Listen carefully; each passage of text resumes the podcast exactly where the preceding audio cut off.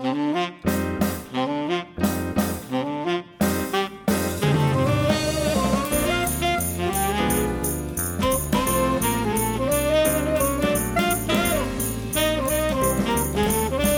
everybody. Happy Christmas. It's our Christmas music. Jingle, jingle, jammer. It's Christmas. It's nearly Christmas. December.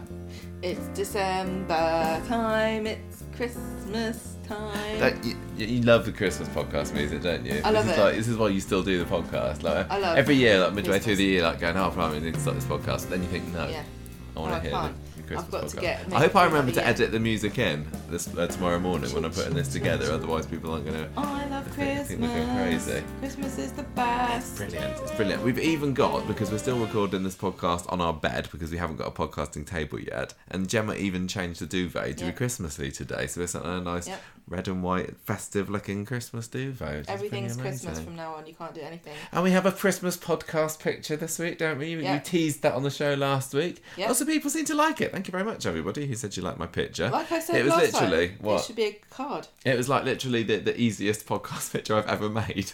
Maybe you overthink things. I think I do. Like when I was doing my little gingerbread duck two years ago, my little my little fluffy duck. I, I had to learn Photoshop skills for that. But this is Every just like year, splat splat. There you go. you But need to look good. make a Christmas card I think that it should. based on the logo. I think- we could bring out a set. I do think that this year's a Christmas podcast picture could be a Christmas card. You're right, but it's too late because we've we've sent our Christmas cards off to the Corrie people, haven't we?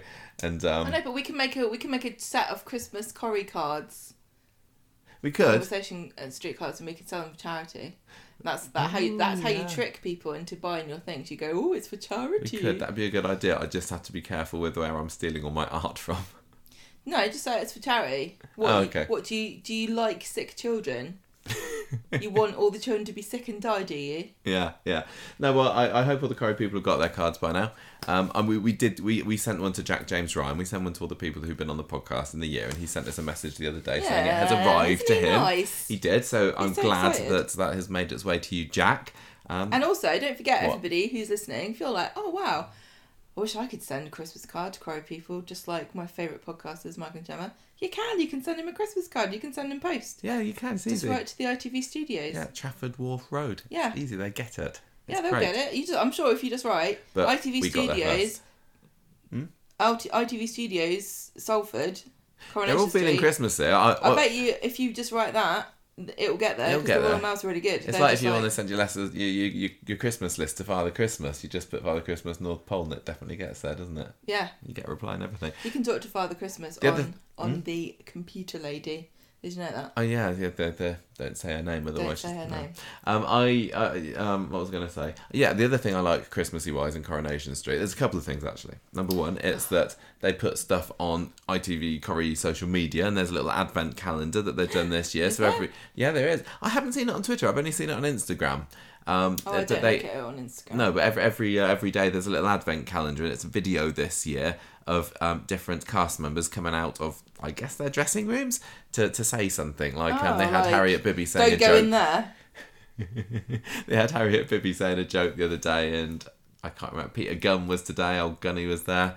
Um, it's, it's good. I appreciate Corrie doing that. And the other thing that I like about Corrie at Christmas is being able to see all the cast members' Christmas trees. we've seen a few of those so far, haven't we? These are all these are all real life Coronation Street. Sally Carman's actors. tree. She she put hers up about a week ago. She she likes the She early Christmas to sell. Um, yeah, it's lots of fun. We hope that um, all our listeners are enjoying the festive period because December means it means Christmas. It means Conversation Street Awards. That's probably going to be in about two weeks' time. Maybe we'll be able to get things rolling with that. It means Coronation uh, Conversation Street's 500th episode, which is happening next week. Amazing, and um, probably other things as well. Corrie's birthday as well. Happy birthday, Corrie, for um for in a couple of days' time too. Woo! Yeah. Right. So, what's been going on? What's been happening in our lives? Gemma, deadline week for you this week. Not much Are we else. gonna do much chatting more? Or I yeah um maybe. What are we talking about, Gemma? This week we have got episodes of Coronation Street from the 29th of November to the 3rd of December, and that is episodes 10,494 to 10,499. And this is pretty cool because we are on episode 499, and today was Coronation Street, episode 10,499. So we've only got to get Coronation Street to stop now, and then us record another 10,000 episodes, and then we'll have caught up with them. What do you think of that? I reckon if you split our podcast up a bit more, we get to 10,000 easily. You reckon? We, we've recorded Five enough, minute chunks. We've probably recorded 10,000 hours of wittering and nonsense. If we made each of our podcasts a normal podcast length, Yeah. then maybe we would be able to get to 10,000. We actually, we do record two a week, but we only make our numbers go up. So we've probably recorded like six and released about 600 episodes by this point. So we're just, uh, we're shooting ourselves in the foot by not numbering each of them individually. But oh well, I what reckon can you we've do? probably only done about 2,000 hours. You reckon? Oh, I've still got a way to go then. So, Well, let's keep going then. so next week on Tell episode you did today. What did you 500 have for breakfast? will be 10,500 of curry. I didn't. mm. Yeah, it's alright, it's a joke. Um, Do you quiz? want to do a quiz, for God's sake? I would love to do one for his sake, actually. Yeah. 29th of, of November to the 3rd of December and years en- ending in a 1 and a 6 from coronationstreet.fandom.coms, where I got all the information I know you did. that I used to make this quiz. I know. 29th of November 2006. Fizz breaks the news to Les and Chesney that Cilla has cancer, but where do they suspect it came from? Sunbed. That's right. What a scandal. Um, That was that was um that was a issues based story right there, wasn't it? Yeah, don't go on your sunbed. Do people still sunbed. do people still go on sunbeds? I don't Or is think. that I more think, of a nineties thing? I think it, these days.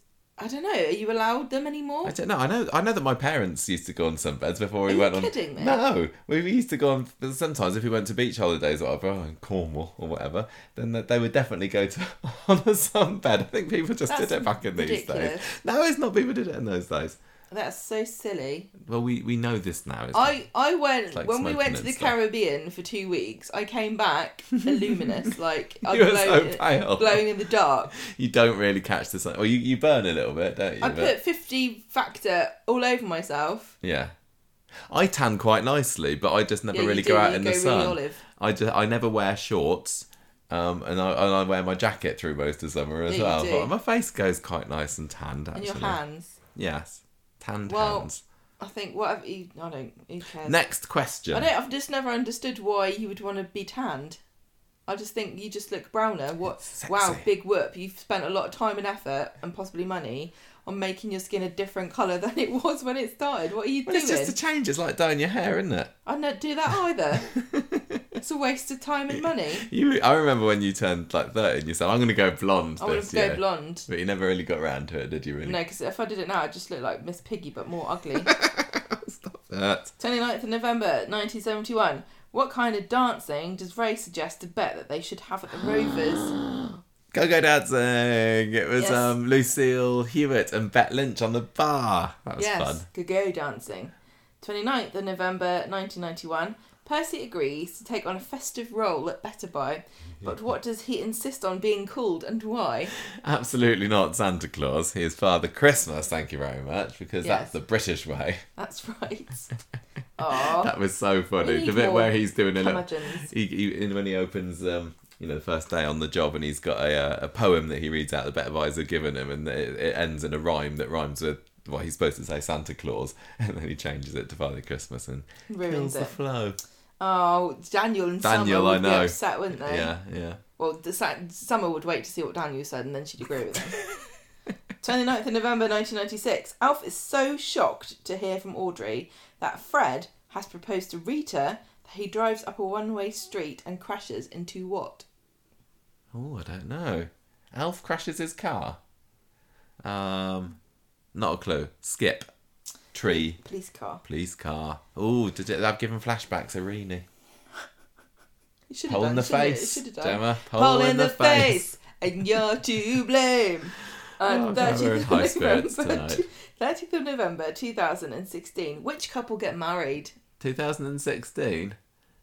I don't bloody know. I don't pay any attention to anniversary dates like that. Can you give me a? Like, are they still married and together? No, no. Of course not, because they'd be. What are you talking about? it's Coronation Street. Are they still in the show? Um, one of them is. Oh, I don't know. Tell me. One of them's dead. One of them's dead. Mm. I don't know. uh, it's Dan and Rana. Oh, tragic. Oh, they had a nice wedding, No wonder didn't he's so grumpy. It's fifth year anniversary. Hang, wait, hang on a minute. I know who turned up at the wedding of Zeedan and Rana. Imran! Beardy Imran. Beardy Mank Imran. Beardy Manky Imran. yes, with his brilliant northern accent. Oh, I don't have his that Imran down. accent. I normally look to see what happened. No, that's not right. Is that No, right? it isn't. And maybe this is the different, different because they had two weddings, didn't they? Greedy. Ah, yeah, maybe it is. Oh, It was a while ago. I think he's. I think it was. They had. They had two weddings, didn't they? 'Cause they had. they did. one They at had the, the- nikah ceremony, didn't one they? and another one. In the in the, in the civil one. Can't just stop having Oh. weddings, ah. can they? Not gonna. Yeah, he's No. not been in it that long, has he? What are you talking about? Imran. First of December two thousand and six. What drastic Yeah, measures does Danny Baldwin? We we talked the other day about how long he's been in it. Yeah, we did. First of December two thousand and six. What drastic measures does Danny Baldwin take to get Jamie to leave Frankie? Um, don't know. Involves a trip. Uh, he takes him somewhere and says Don't do it. and trips him up. I don't know. What does he He drives to the moors, climbs on a viaduct, and threatens to jump off. Blimey, don't remember that at all. Am I making? I don't even know if I'm writing down what you're doing. No, you haven't got that one either. No. Um, 2nd of December 2011. What plans of Sophie and Sean are thwarted by Sally and Rosie? Bonking. No. No. Oh, Marion.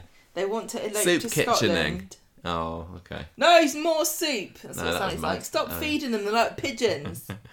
you feed them, they keep coming Okay. back. I thought I was right there. 2nd of December 2016. Who is Maria exonerated of killing? Everyone's forgotten about this story, haven't they? This is Jed Stone? everyone thought that Maria killed Jed Stone, No. did they? Liam? No. Caz Hammond. Caz, naughty Caz. Caz. Oh, who could Army forget Caz. that classic Christmas story? Army Caz, yeah. That was a that was a bit of a train wreck that one, wasn't it? Mm. She was she was the grace of 2016, was Caz, wasn't she? Yeah. Except she was gay. Yeah, yeah. 3rd of December 2001. Emma is suspicious that someone on the street is harbouring a criminal. 2001. Who in who? Emma is suspicious that You, it's like you're writing an essay for English and you're trying to get your word count up. is this anything to do with the Sykes? I don't know. Uh, the, the surname isn't Sykes. No. Um, uh, I started so well with this quiz today, and. I've just gone. I've I've gone, flubbed- gone, gone off of more viaduct. I don't know who. The Duckworths. Uh, harbouring Terry. Uh, And Emma's like, Don't oh, I'm boring. I'm good I through. don't remember. that. Cold water on this storyline. Mm. 3rd of December Wow, 2006. gotta what get this one. secret do Bev, Ken, and Deirdre suspect that Tracy is hiding?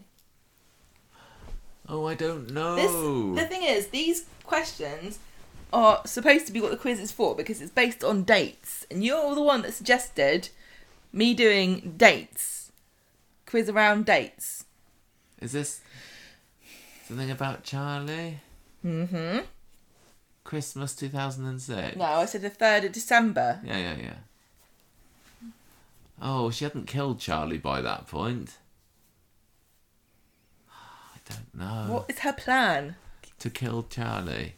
But that's not her plan. I don't know. They thought she was being abused. I remember that. Well, you didn't say I it, did didn't you, say that. simpleton? Oh, man. Did I- seven. Seven? Okay. Oh, is Out it- of is more. it- Out of more than wrong. seven. Oh, okay. I thought it was worse than that. I'll take it.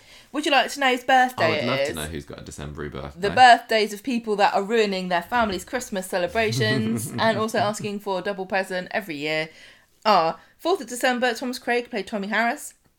7th of December, director Claude Whatham or Wat Whatham. Sue Johnston played Gloria P- Price. Clive Russell played Phil Nail. 8th of December, Arthur Leslie, Jack Walker. Jill Summers played Phyllis Pierce. Adele Rose, writer.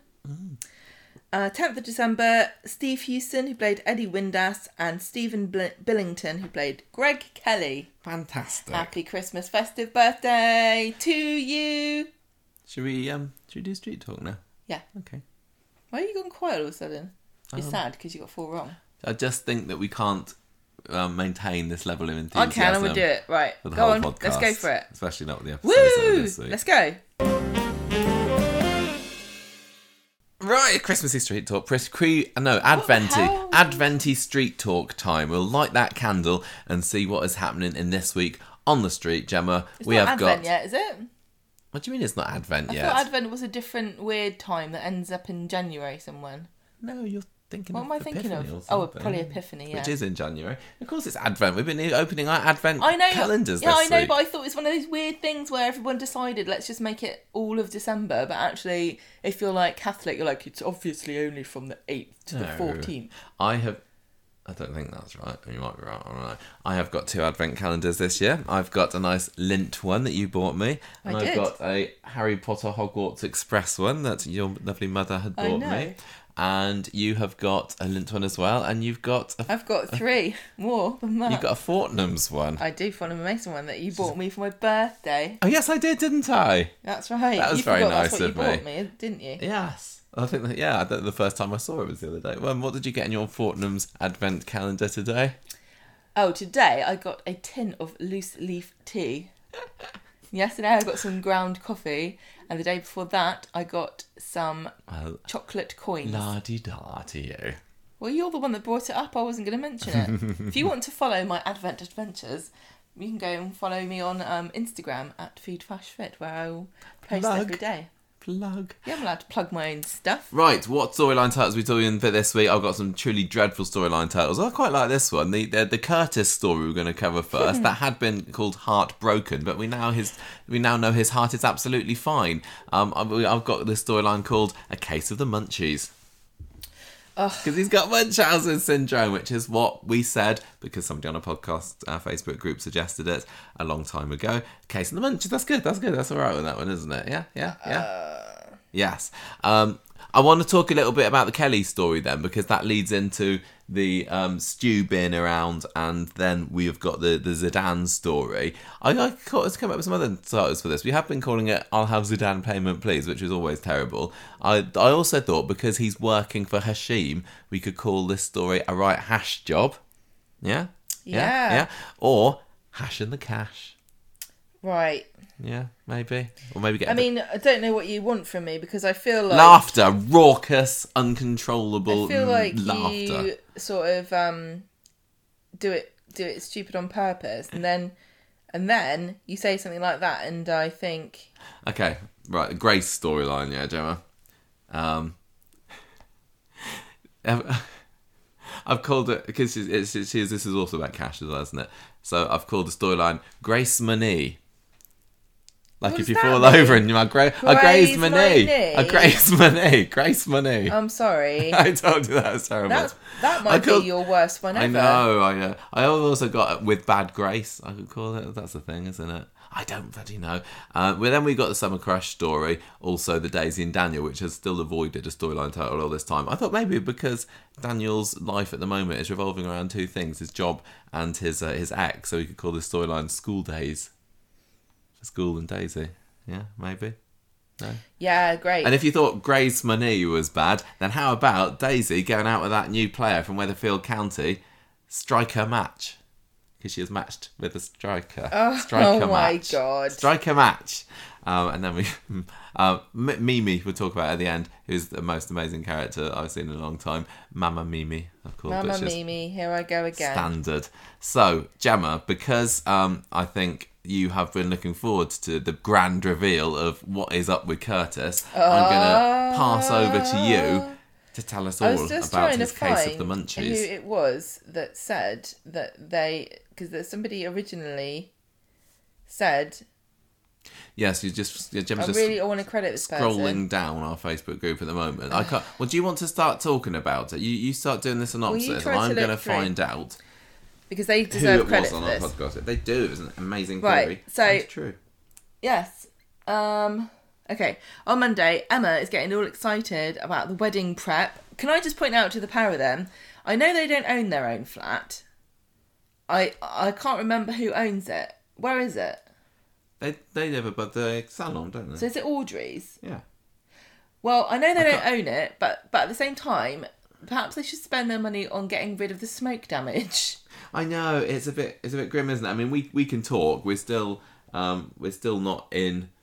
We still haven't moved out of boxes in our house yet, but I know, but at the same time, I reckon that if there was like soot on the walls, we might do something about it. Not necessarily. Not necessarily. Knowing us. we get, But- you get no, we get your dad to do it. Well, if we had money, we wouldn't go. Let's let's just. I would party." ask whether your dad could do it, and then you'd get mad at me. Yeah, for I'd say it's assuming not your slave. Your dad would do it. Yeah, that's right. Um, it's not your dad. It's my dad. Okay. If I had a house by myself, I'd do it. We found on the Facebook group while we were talking very slowly there and pausing because we were playing around on the iPad who who it was, Gemma, who came up with this well, theory. we have um actually Heather. Oh no, Heather said on the first of December that she reckoned it was Munchausen Oh, syndrome. we've been saying that but ages, um, like that. Ian had, I think, was the first one Yeah, it was to Ian. say on our Facebook group that he reckons that this is the fourth of September that he said this. So three months ago. Right, I just want to say something quickly. I've got all this stuff in my brain about Munchausen syndrome, and I know we've got to say it at the end, but I'm going to say it now. Go for it. Okay, right. First of all, it's not called that anymore. No, Munchausen syndrome. they didn't call it a lot on the show, did they? No, they didn't. But Factitious everybody disorder. Fictitious is disorder. it? No, I think it's factitious. Factitious disorder. Um, now, when I heard they changed the name from Munchausen's to factitious disorder, I was like, oh, that's so mean. Poor Dr. Munchausen, who discovered this. That's so cruel that now he's just being just like.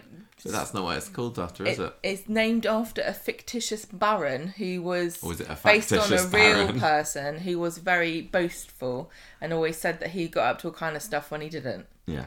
Um, and if you went to Tenerife, he's been to Elevenerife.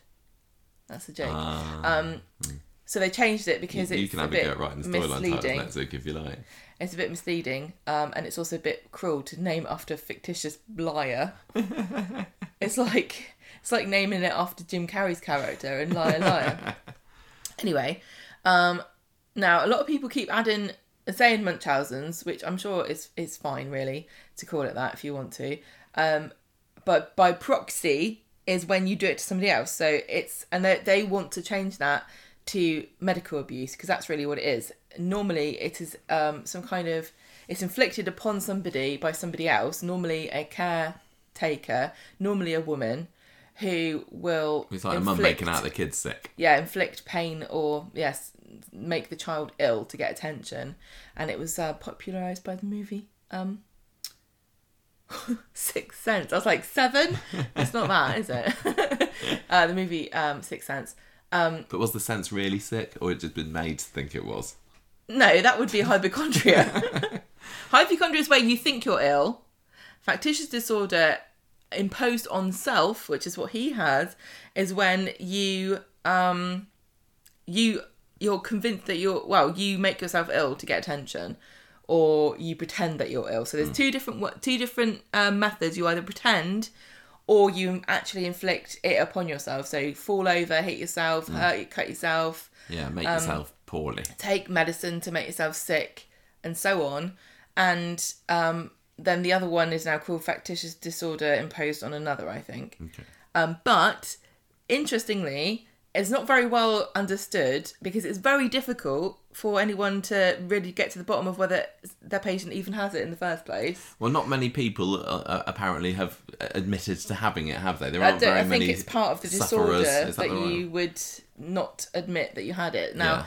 The thing is about it is it manifests through different reasons depending on on your background. So some people have it because they're depressed or anxious, or they have a background of abuse or um, a childhood illness, for example, or some kind of trauma. And some some people manifest it because they have a personality disorder. And if it's a symptom of anxiety or depression, it's you can probably tr- you can treat it. You can um, go to therapy and work out why it is you're doing it, and perhaps think of strategies that you can employ to get the same result without lying to everybody and wasting people's time. Um, but if it's due to a personality disorder of some kind, it, like borderline personality disorder, it's almost it's very very difficult. Well, I don't think Curtis has to worry about that because he hasn't got a personality. well, this is the thing, right? Because Curtis has now been unveiled as having this. Um, and now I'm wondering, like, because I read up um, an article was posted, Chad and Rebecca sent it to us Yes. on the Sun about this, and I uh, it was in the mirror. all right, well they're the same, aren't they? Except one of One of the red evil. tops. Um, and they were t- oh, so they were talking about how they put a lot of research into this story, and um, the guy who plays Curtis, which we don't know who. Oh, what is his that name- Maybe. What? Anyway, if I mumble it, it's definitely Sam? right. Yeah, Sam. He um, Retford. spent a lot of time talking to people about it and um, uh, doctors who have done a lot of research into it. So, because of that, um, I'm wondering whether they're going to give him a backstory that explains why he now has Well, they they facetious disorder. They talked um, Factitious when when he was um, in with the doctor. They said that he, this the scar on his chest from when he had a bit of heart surgery when he was a kid. So that's one of the things. That's one of the things that you can that can trigger you if you have a childhood illness. Um, so uh, I guess I mean I haven't read and why that would be, but it would make sense that it, you kind of remember having lots of attention when you're a child. yeah, maybe. Maybe he want maybe he wants to scam another um, wish out of the Make a Wish Foundation. Yeah. Maybe he got to go to like Disneyland. Yeah, and he wants to go back again. Now he's heard that because he maybe really loves Harry Potter and he wants to go to the Universal Studios tour, and he just missed it when he went last time. Or maybe he's like, no one told me about Disney World. Why did you let me go to Disneyland when there was a Disney World? Disneyland's rubbish. I feel like I messed my wish up. Right, um, where are we at? Sorry, anyway, I just wanted to quickly say that because um, Just prefacing. it's very with the- the fascinating. Honestly, really fascinating to learn about this and uh, to also see how um, Coronation Street is trying really hard to um, to to make this kind of delicate and uh, be be sensitive to it. And the guy who plays Curtis he is sort of I hope you know hopes people feel sympathy for Curtis. Blah blah blah blah blah. Which is very weird because it is a very soapy, made up sounding issue, isn't it? Like it sounds fake. It sound it's like the sort of thing that you put in a soap. Yeah, and when when you read about it, it's like, really, that sounds It's a kind. bit weird. It's difficult to sympathise with, with people with it, which is unfortunate. And I'm trying my best to um, understand it, and I can I can sympathise with it. But unfortunately, the problem with it is that it takes time and resources away from people who are actually sick. And the other thing is, um, there there there have been quite a few cases of people who have it. And then they die of some kind of disease or cancer or something because oh, no oh yeah, one it's a bit, bit boy who cried wolf Yeah. situation, isn't it? So is that is this going to be That's how going to Curtis, Curtis. is going to die? Going to actually have something wrong with him, yeah. Poor Curtis. It's very. I mean, if you don't have any control over this, which I'm assuming it's very difficult to exercise control over, the impulse that you feel to say that you're sick. Imagine how difficult it'd be to have such a like it doesn't endear you to anybody, does it? You know what I mean? Yeah. It's it's like the, one of the most irritating things to have wrong with you. I'm, you know, I'm just I being think honest. of I could think of worse. Well, like um, never-ending flatulence. Yeah, I was thinking something like that actually, some kind of bottom problem. so Like um, sorry. like Cerberus has we learned in today's episode of I'm Corrie. not doing it on purpose, Your Majesty. Right, come on, come on. We need to get onto the Right. synopsis of this. Okay, We've listen. spoiled this so far, Gemma, by telling us. Guess what? big. Curtis is lying. He spends most of Curtis Monday's episode big, saying, "I think we should have a low key wedding," doesn't, doesn't he? I just want to say that again in case people misheard what I said. He's a big fat Jude. Yes, he is. Yeah. Jude the liar. We've got another one on our hands. Yeah. And this one's even more ridiculous than the first one. Yeah, so um, Debbie's like, oh yeah, let's have the reception because Debbie's now become the de facto wedding planner. Wedding since, hoster. Since no, she's the wedding planner since Michelle left Oh yeah, she's because right into people her come shoes, to isn't her she? like she's supposed to just click her fingers and find and do everything for them, mm. which she does really, because she'll do anything for, for cash for our. I. I tell you what, I want to see. Uh, Debbie likes going around picking fights with people at the moment, doesn't she? I want to see her go against Billy for the, the ultimate wedding venue hoster of Weatherfield, and Billy's trying to get him to come to the church. Billy doesn't care about people coming to church anymore. He's always like, "Would you like soup? I know. I've made minestrone soup." This- That's all he does these days. I know. There's what? What does an I'm archdeacon do? What am I learning about archdeacon's duties? They just dish up soup. To the I'm starting to think that Coronation Street doesn't have a clue what an archdeacon is, or either that, or Billy's actually the most useless archdeacon that's ever lived. you know how they say that you get um, promoted to your level of incompetence. Um, they've just obviously promoted him beyond his ability, Yeah. and he's just stuck serving soup to everybody. um, anyway, What's happened about his his um his uh, archdeaconage? Which was was that? they were making it into a halfway house, weren't they? yeah, he should he should give it as a place for the homeless people to hang out. Look how nice and toasty they'd be with that heat pump. Michael, you can't cure homelessness by giving people homes. That's ridiculous. You got to offer them a job at a speed dial. you've got to, you've got to work for it. Right. Okay. So Debbie says, um, Curtis says, look, let's keep it low key. I don't want lots of people to come. My family, I don't speak to a lot of them. Debbie says, why not the Chariot Square Hotel? Wow, genius suggestion. And Emma says, no, let's make it bigger. Let's make it bigger. So later on, they go with to talk to Amy. Quick reminder, everybody: Amy and Emma are half sisters. Just in case Yes. you forgot, um, they're having the same conversation where Curtis is saying, "Oh no, I don't really want lots of people. All my mates are abroad. I don't really get on with my family." Um, Emma's just just taking this all as as fact, and and Amy's giving him suspicious looks. Like, really? it is a bit weird that you don't have any friends or family or anybody you want to come to the wedding. That's Yeah. a bit odd. So, um, I like the fact that she looks like she's onto him a little bit. Back at the flat later, Emma tells Curtis that he should reach out to his family. He says no. Um, I told my mum some home truths when my dad died, and I just want. Um, I don't want everybody. I don't want everyone there. I don't want it to spend a lot of money on it because we need money for my medical treatments. Um, uh, later on, Steve um, and and Emma are there, and he says he's going to pay for a lot of it too. That's really nice of him. Um, don't know why he's got all this money, but he does. Business. Everybody's just got loads of money, don't they? Um, she says, "I'm going to secretly invite his family to come. What could go wrong? I don't, I don't think she says what could go. Wrong. I think that was my notes. I just think a few people said what could go wrong. I think Fizz said that about Phil moving in with her, didn't she? so praise of doom. Wednesday, Curtis is trying to put Emma off of coming to his appointment, which is the specialist that Steve has paid like four thousand pounds for or something to go and talk uh, talk to somebody privately about is Dicky Ticker. Ticker Dicky. Yeah. Um, to Curtis finds, um, no. Curtis finds that Emma's spoken to his cousin and has the number. Yeah, he and finds she on the says post-it, doesn't he? a, po- a post-it. Oh, I thought, how's she got post from somebody already?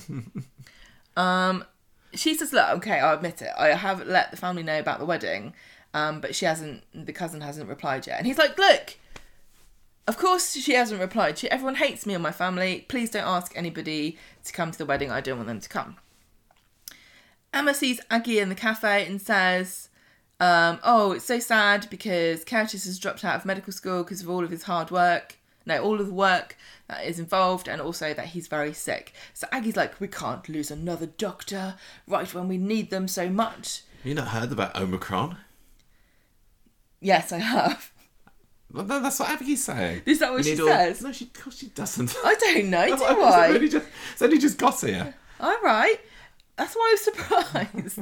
Aggie's Aggie's like, look, don't drop out. Um, you should go and talk to your mentor. And he's like, I don't get on with the mentor. Um, you know, this is one of these examples where if somebody, every single person they know are all assholes, it's probably them that's the asshole. then he gets a phone call and he's like, "Don't call me. I'm really ill. I can't deal with it. You're harassing me. Leave me alone." Who could that be? Curtis and Emma go to the hospital waiting room. We have a little chat here about how awful it is that people can bypass waiting lists if they've got enough money. Like capitalism has just been invented in Weatherfield and nobody heard of it before now. Um, and the nurse comes and says, "Oh, just so you know, the person you were going to see is not here today, so you're going to speak to Doctor Skeptic." and he's like, "Not Doctor Skeptic." Oh gosh. Um, he looks very worried about this, and then he gets up to leave, and I was like, "No, no, you've got to, you've got to stay. We've got to find out what's wrong with you." And then Doctor Skeptic comes out and says, "Come inside, Curtis. Nice to see you again." Sorry, just go. Malingerer. What? We're recording the podcast a little bit late today because when um when the episode finished, I was like, oh, I should make a graph about how the uh, how the prices of kids in Coronation Street have changed over the years. So I made a little line graph. I'm quite pleased with that. Um, so and it had um well we we get to that story later, but um Jack P Shepherd has written a reply to my lovely graphic has? on Instagram. He has because we, we one of the one of the, sell, the children that was sold was Max. Well, Ky- Kylie was trying to sell him uh, twenty thousand pounds for Max back in uh, in two thousand eleven. Jack P Shepherd says, "I'll give Max back for ten bob." Also, It's like um, that. Thank you, Jack. he plays Amy. Elle Mulvaney. Elle Mulvaney liked it she did. She like my because she's the most expensive child. Yeah, twenty five grand. 20 for grand. Old Patience Cropper back 20 in grand. Twenty. Gr- no. There was no great.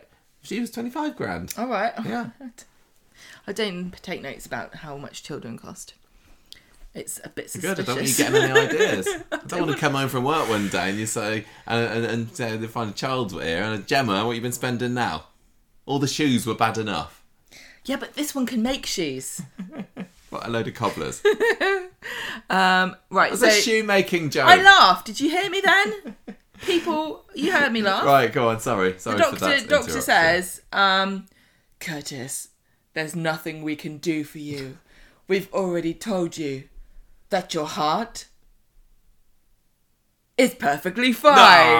He's, all- he's making it up. Oh, doctor Skeptic, no, I'm really sick. He's like, look at my scar. I got, I had surgery, and he's like, that's right. We operated you and fixed your problem. And he's like, no, I'm still ill. And doctor says, no, you're suffering from. Let me just check the Conversation Street Facebook group. Factitious disorder. I always call it Munchausen's, but we can't call it that anymore. You should go and see a shrink. And Curtis is like, how insensitive. He strops out and he says, Emma, I've been told my condition is very serious. I could die at any moment. Let's leave immediately. I need to have more tests. They might be able to sort me out and they might not. Let's go. No, no, it kind of ends in a positive, really. Well, he's like, they said they might be able to help me. yeah. Let's leave. he kind of goes out making out that it's worse than he ends the scene saying it is. Yeah, it's a bit weird. Because she ends it saying, "Oh, so we could live happily ever after." So you might not die. You might live forever. Back at home, I tell you what, she she needs it. she needs um she needs a, she needed to have had a hamster or something as a child. You know, to get used to it. Well, she, Well, her what, she dad watched- died. Yeah, and Eccles. Yeah, she's bad luck. Somebody should warn Curtis. Yeah. Back at home, Tyrone says to Curtis, "Oh, there's a bloke outside. Looks really worried." And I told you told him that you were here because I thought it can't be the police. All right, Tyrone, what, whatever. Um, Curtis goes downstairs and there's a bloke there, and he is actually played by the same actor who was Moira's husband. Yes, he has Years been in ago. Coronation Street before. He's been in for quite a few things. Thank you. He was He's at the got very that out us, distinctive did. eyes. Yeah, he he. So the character is supposed to look like frazzled and worn out, and He um, looks like I tell you what he looks like exactly. He looks like a character the, in the first season of Game of Thrones who's gone beyond the wall and seen the White Walkers and nobody yeah. believes them. Well, he looks like he should be like a conspiracy theorist and have tinfoil hat on and stuff, shouldn't he? Like, Going Omicron, they they it's fake. Look at this poster of a of an Italian sci-fi film. It's all been predicted. it's it's fake, but it was made in China. yes, back in um, 2017, I think it was, he played Moira's husband. Ah, Moira, we miss you. And um, he his the, the story that he was brought into it is there was a fake vape vape a fake vape scam going on at the medical centre. Do you remember this? And um, Yes, uh, or a and- fape as they call it. and Liz met up with the. I can't remember what the scam was exactly. But Liz met I don't remember. People thought that maybe Moira was trying to scam Liz or something, but it turned out that it was this bloke who then turned out to be Moira's husband. So we're our theory the is person. now that Curtis's mum is Moira, Yeah. which explains why he's nutty, and also explains why he's obsessed with medical things because his mum was a receptionist in the Yes. medical centre, and also where he's picked up all the lingo from. Mm. Um, you can also imagine you can ima- you can kind of imagine Moira being a bit of a Munchausen's by proxy mum. Oh yeah. There you go, Curtis. Drink this. No, mummy, it's so bitter. I don't care. So yeah, this is this is his dad. We don't. It, it, it takes Yes, the end of the scene for it to be revealed, but I think um some of us had figured this out by now. Although I mean, we, up until this point, we knew we, we were led to believe that Curtis's dad was dead. That's right. So that's the uh, that's the shock moment there. So so that so dad's like, sorry, um, please don't uh, be mad at me. And Curtis says, I don't want anything to do with you. And the man's uh, dad says, What have you done? What have you told Emma? And Curtis says, That I'm ill. And the man says, I'm going to tell her the truth. And Curtis stops him and says, Look, let's go to the bistro around the corner and um, chat. Dad? And then everyone goes, oh. So, back at the bistro, um, Curtis says, I have developed a serious heart condition and I've had tests and everything, so I definitely am sick. And then his dad's like, oh, God, okay. I don't believe you. I want to help you, but I don't know how to. Then Emma comes creeping along. She just has no boundaries, does she? She really doesn't get that some people have private space. Can you imagine how annoying? Kind she Emma kind of reminds me of like what it's like to have a cat or a dog at home, where they're like they follow you to the toilet and look at you, and it's okay because it's a cat, you don't really care. But if it was a human, you'd be like, get out! You can't follow me into the toilet. Get out! Sorry, Emma. And then you're like, sorry, Emma. All right, come back. You can sit on the towel, but turn around for God's sake and plug your ears. I, I quite liked Emma this. I think Emma had some good lines. My favourite one was when they were asked. Was it Debbie was asking her about the wedding breakfast? Yes. Like, Are you going to have the wedding breakfast with us? And she's like, Oh, I think we'll eat before we go out. I know. I That thought was that just was the- so that funny. was just right Yeah. That wasn't too dumb. I do remember that when we were getting married, I was look, I was getting all the brochures. I was like, "This one does a breakfast too. That's really nice. I like that." And I was looking at it going, "Roast beef though for breakfast. It's very strange." So you're on the same intellectual I didn't level know what it was Emma because I'd never been invited to a wedding or planned a wedding before. Oh. We had ours. Well, I'd been to weddings as a child, Hmm. but never as a grown up. anyway, so Emma just turns up and she's like, "Sorry, I need you to help me with the napkins or something." I can't remember. but She had a reason, and he says, "Hello, I'm Neville. I'm Curtis's dad." And then Curtis is like, "You're my stepdad, remember?" And Emma says, "Yeah, I was going to say your real dad's dead, isn't he?" And uh, Neville looks really upset, which isn't hard when your face looks permanently like you've been blighted by the terrible truth that the entire world's going to be run overrun with um, frozen zombies by series eight. Don't worry about it though; it gets sorted out.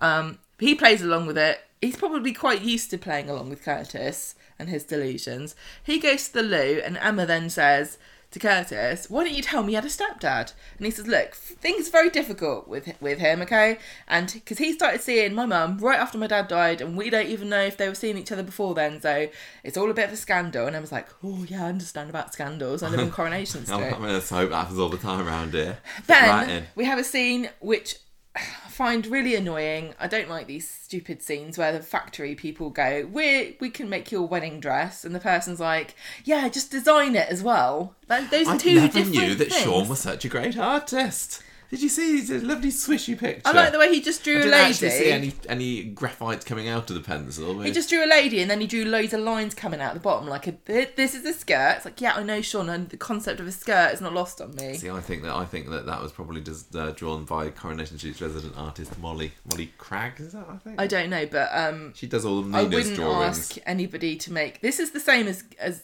offering to make somebody's wedding cake. Don't take it on yourself unless you're a professional. It's only going to cause problems.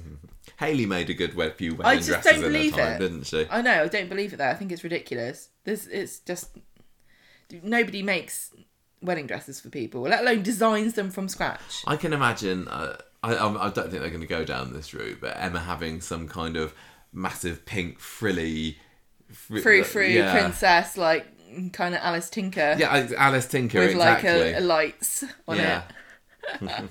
Um, Neville tells Curtis if he's not careful, he's going to lose Emma, and she's going to be like all the friends he's lied to over the year years, and he needs to tell her the truth, and maybe she can help him. Hmm. Ah, she's going to be so confused and upset when she finds out he's a big liar. On Friday, Emma urges Curtis to rebuild bridges with his mum and tell them about his heart condition, um, which is what he says he was talking to Neville about. And then Neville tells Curtis, Come home, I'll get you a new therapist, we'll sort you out. And, and Curtis says, No, actually, I'm going, I'm leaving. I'm going somewhere you'll never find me. Stay away from me and um, leave me alone. Um, and then Curtis says to Emma, I've decided I'm not going to tell my mum that I've got a condition because she'll get really sad.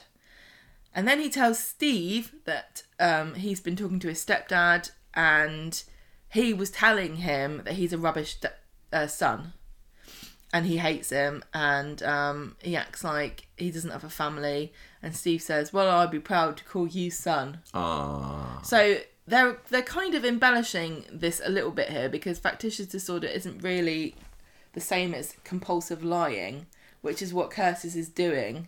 Yeah. This makes me think that it's due to a personality disorder. I think what they're doing is mixing a load of stuff together.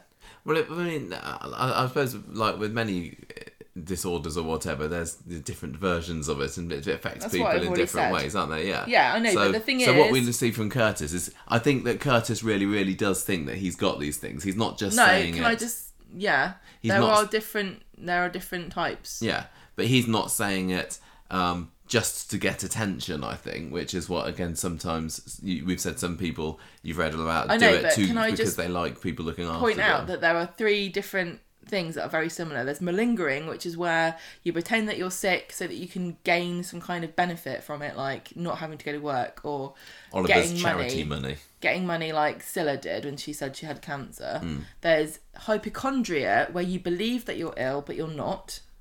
And then there's factitious disorder, where you pretend that you're ill or you make yourself ill. Okay? Those are three distinctly different things. Oh, well, Curtis is being sold as factitious disorder, isn't it? Yes. Then? So So he's he not just a massive aware- hypochondriac. No, it's not the same thing. So I think Ah. Coronation Street's getting a bit confused, and I also think they need to pick: is he does he have this because he is traumatized from a childhood illness, or some other reason, or starved of attention, or something, or is he doing it because he's a compulsive liar and he has a personality disorder where he can't the way that he relates to people is fundamentally flawed in some way that is beyond his control hmm. and he can't really foster healthy relationships which hmm. is what it seems like. From his compulsive lying that's what it seems like it is. But you can't then because the thing is the red herring to me or the clue that's making me think they've got they've got another different backstory for him is the scar that he had. Because if i was trying to make a sympathetic character with factitious disorder i would have it that they had uh, they were very very sick as a child and they never got over like the attention that they had then and they feel unworthy of the attention but they don't know how to get it back.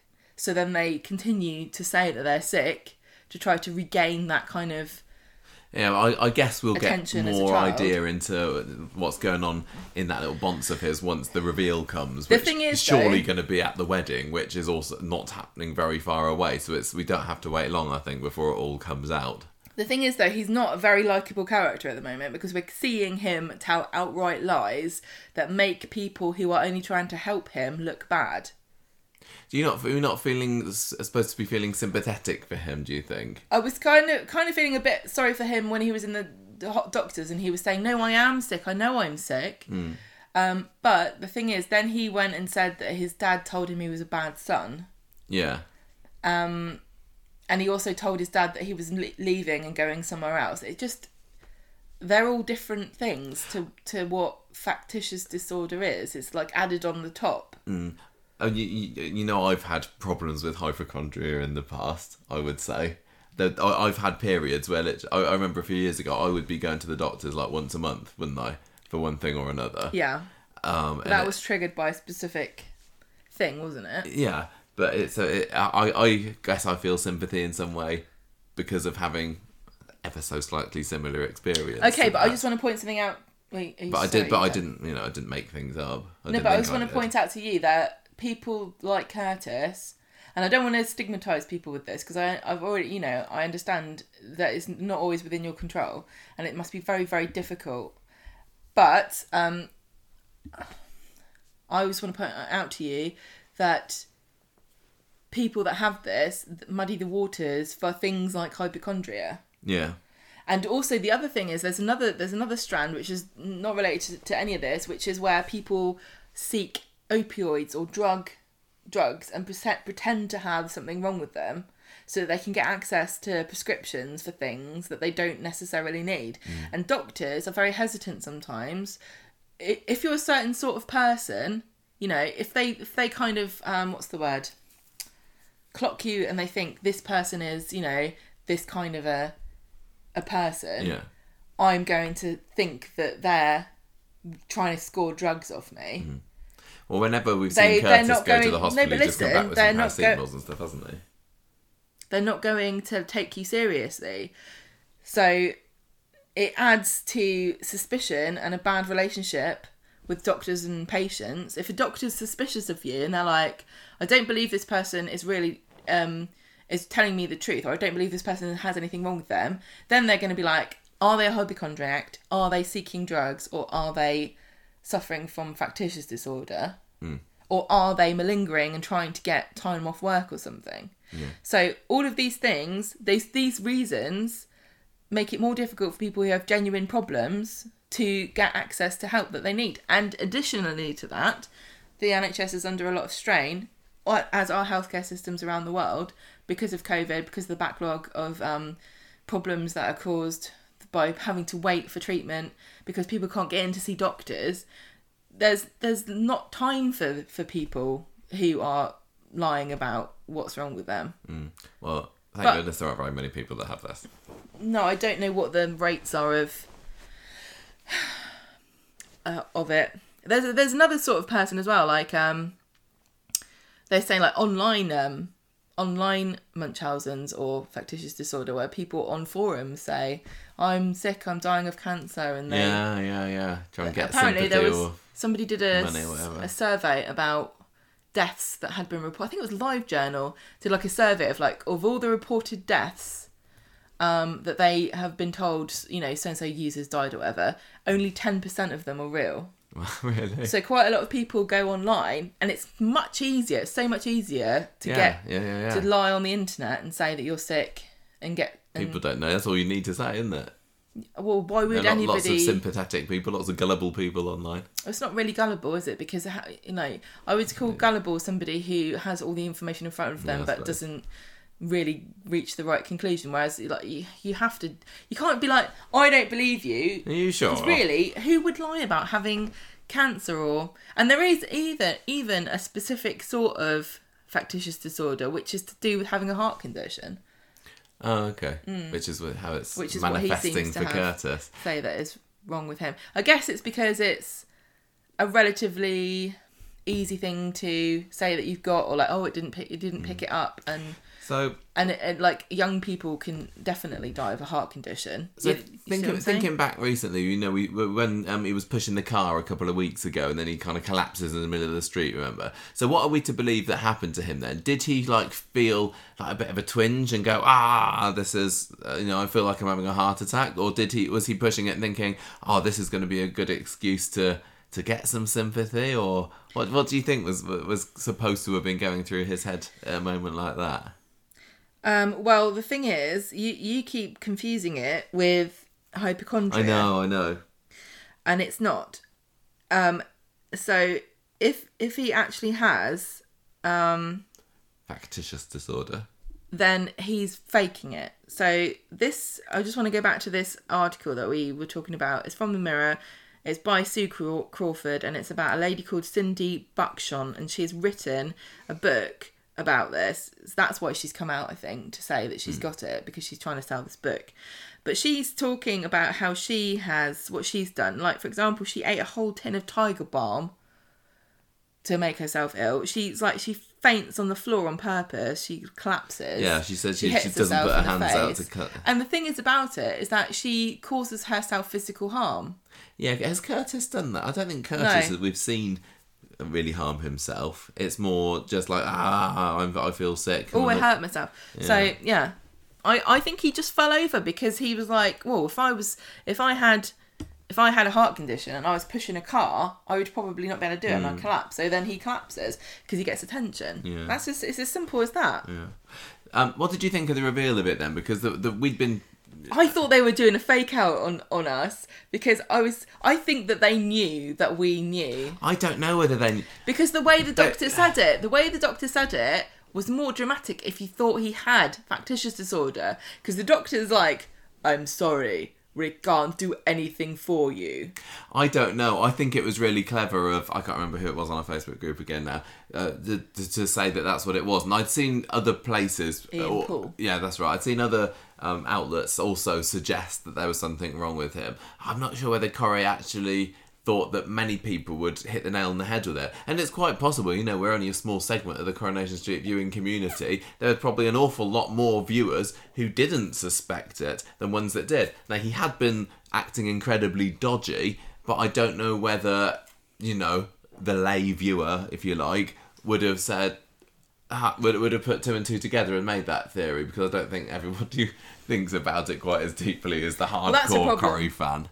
That's the problem, isn't it? But um, the thing about there's there's always a delicate line, and it's sort of like a bit like an Agatha Christie where you can't put too many clues in because people are twig it before. I, I think that this you is do just enough so that when you go back and you go, oh, Yeah, exactly. And I think that they maybe overdid it a little They bit. They did because Um, I think honestly, Ian guessed it so early, but I think I don't think we there were might enough have clues back begun then. I think that was a to- really lucky guess. It wasn't lucky. I think he just was very clever.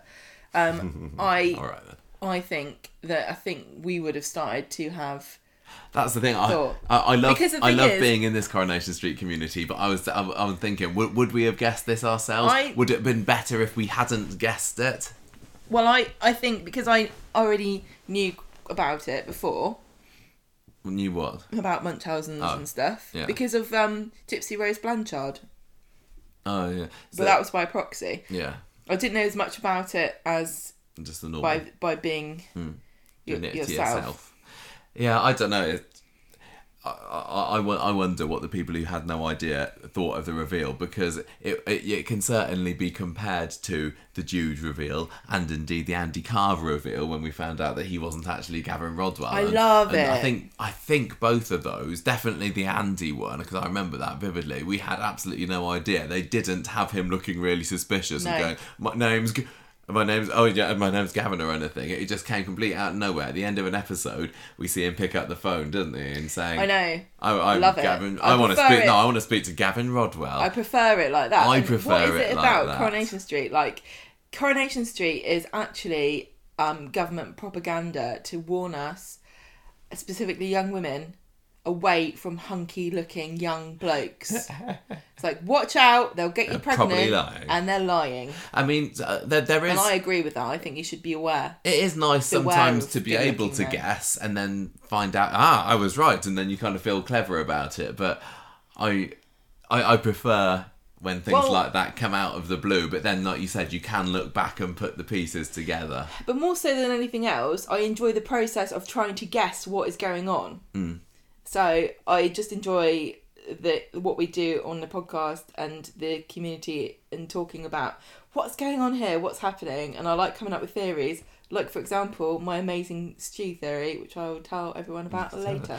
Um, so the, the the other thing about Andy and Jude actually is I think both of those characters were fairly bland and dull before their main reveal Yeah. happened. Especially Jude. I can't remember much And about what we thought about Andy. Did we think that he was boring as Well, well? he's kind of very bland, isn't he? He was Blandy. bland. Yeah. Yeah, blandy. What did people used to call him? They didn't call him Blandy. I don't know. Oh, there was a name. Well, I have a think. People used, yeah. Yeah, so but so anyway. is this going to make Curtis more interesting? No, I find him very irritating. it couldn't make him less interesting, to be fair. But um, I find him so irritating, and I'm really, I'm tr- struggling. I'm struggling to sympathise with him, and I'm, I really am, I really am trying my hardest, but I just cannot really find it in myself to be to feel too bad for him because he's a time waster and he's using resources and he's spending money that doesn't belong to him. And I know that he knows deep down that he's not really ill.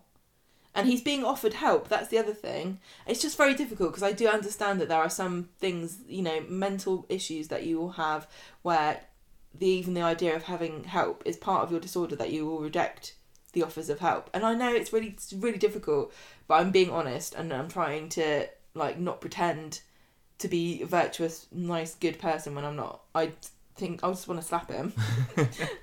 But it, but at least it gives you something to cling on to when you're talking about his personality. Because we said before he didn't have much of a personality before now. Will it suddenly start to uh, develop? I think this storyline this week was the most interesting it's ever been. He's So that probably can only be a good thing. And I think the same I'd say for the Zeedan storyline, which had been uh, fairly dull up until this week. And uh, yes, it was a bit a bit out there what happened today, but I was more invested in the Zeedan, Zeedan storyline this week than I had been for a while. So um, I guess they're doing their job there. it's very strange to me that people are i mean i understand that there's a child involved um, but people are a lot angrier at grace than they are at curtis and they're both manipulating people in a similar way as far as i'm concerned lying cheating getting scamming money out of people. And um, curtis is kind of getting a bit of a away with it a bit more than than grace. Because Probably it's, because as a kid, and probably also there's a bit of sexism going on, um, no, where women are supposed to be virtuous and lovely and great mums and stuff, and if you're not, you're the scum of the earth. No, I think it's more just that it's like a well, Cur- um, Curtis has got um, factitious disorder, so that's the thing. Whereas Grace, Grace is is just, just a a cow. bitch. Although Aggie did suggest to her today, didn't she? Are you sure you're not suffering postpartum depression here? Postnatal. Postnatal depression. So what's the difference? Don't ask me. Okay. Um, and, and but then Grace is like, no, I'm just evil and I don't like children. I look. We'll talk about it when we get there. But wow. So I, I, I, I wonder whether Curtis is going to get more interesting, um, and also whether he's going to stay in the show because the reveal is is imminent. I think people are going to find out soon. This wedding is happening this year, as far as I know, um, and and surely that's the that's the place for it all to come out. If if it does, what what's Emma to do? Is she to accept him? I, I get a feeling that she's going to like you know be be shocked, maybe maybe put off the wedding, but but eventually go back to him because she loves him and she's a bit she's she's a bit of a pushover, really, isn't she? And I can see lots of people saying what the heck are you doing? Like Steve, I think that he's gonna not support Curtis. it really all depends on what it comes out, what reason he's he's got. If he's got a sub story and a logical explanation, and also therefore a route out, it's going to be easier to redeem him. It will and be, but I still think. I think there's definitely going to be you know some characters that will be telling Emma you need to give him the heave ho. Oh yeah, and- of and- course they but would. I- but no, I- nobody in the right mind would say he'll grow out of it. yeah, but do, I, I, do you think that Emma is going to stick by him because yeah, she loves she's him? she's very. She's going to have a bit of a cry for a bit. She'll cry and she'll she? go, "Why would you lie about that, Curtis? I was so worried. But then she'll you. understand. I couldn't sleep." And he'll be like, "But I was sad as a child. I still the Look thing at is the I, scar." And she'll go, "Oh, you suffered so much. I love you." I still don't see Curtis as a permanent character. He feels very guesty, doesn't he? he does a little bit, but then again, In which case, I it would suggest that she is going to get him given the boot. I can see him just like staying in the show and being boring and just working at the at the at the bistro and never saying anything ever again. It, it feels like the route for his character to leave, if Emma does decide to keep him, is that he does actually get something and people don't believe him. Yeah. I mean, that, that kind of writes itself, doesn't it? So maybe he is going to end up dying tragically at some point. Maybe, I mean, maybe this wedding be- is going to be cancelled because it all comes out and then they reschedule it for next year and he actually dies on their actual wedding day. Wouldn't it be kind of funny if you had factitious disorder, but you also had something wrong with you, but you didn't know? like, and then you, and then you, it was just coincidence. Um, but Would, if he that, di- would it cure you if you if you had factitious disorder and then you developed a heart condition and then they fixed you? I, what I want to Well, know, it wouldn't, would it? what I want to know is if you've You're got this. No, me. I am. Yeah, I am. carry on. I was just thinking, what I want to know is if you've got this, is can can it be managed and cured? Can it go I've already away? said about this. What did you say? I said at the beginning, it depends on why it is that you've got it. Okay, okay. If you've got it because you're depressed or anxious, that is something that can be managed and and you can talk through it in therapy or you can perhaps manage it through medication or something. If it's a manifestation of some kind of transient mental issue, then it's fixable. So if you if you've developed it because you've got some kind of horrible backstory, like my mum had cancer and you know now I think I've got now I want attention whatever I don't know what the reason would be maybe you could talk through it. If you've got it because you've got a borderline personality disorder and you can't really relate to other people in a healthy manner hmm. it's far more difficult to manage because both those kind of personality disorders are a lifelong issue and you have to always be managing it yourself. And that's the that's the other thing. You need to be motivated yourself to constantly almost be vigilant about yourself and what you're thinking and why you're thinking it. And that takes a lot of time and effort that not, not necessarily the sort of person who have a borderline personality disorder would be interested in putting in that kind of oh I know I, I wouldn't be able to police myself and my my reactions and interactions with people uh, as intensively as that. It's a very difficult thing to expect of anybody. And I, I- don't want to stigmatize people who have any of these things. It's just a it's a very harsh true fact that these kind of issues are very difficult, very difficult to manage and very difficult to live with. That's All- just a fact. All I know is what I don't want to happen is for him to stay in the program and then it just kind of gets forgotten about that. That's what he's got, Yes, like you know, a Craig Tinker yeah, but what I'm saying it, it is possible that it could be, and it wouldn't be unrealistic. Mm. It's not the same as Craig's OCD because that is a lifelong issue.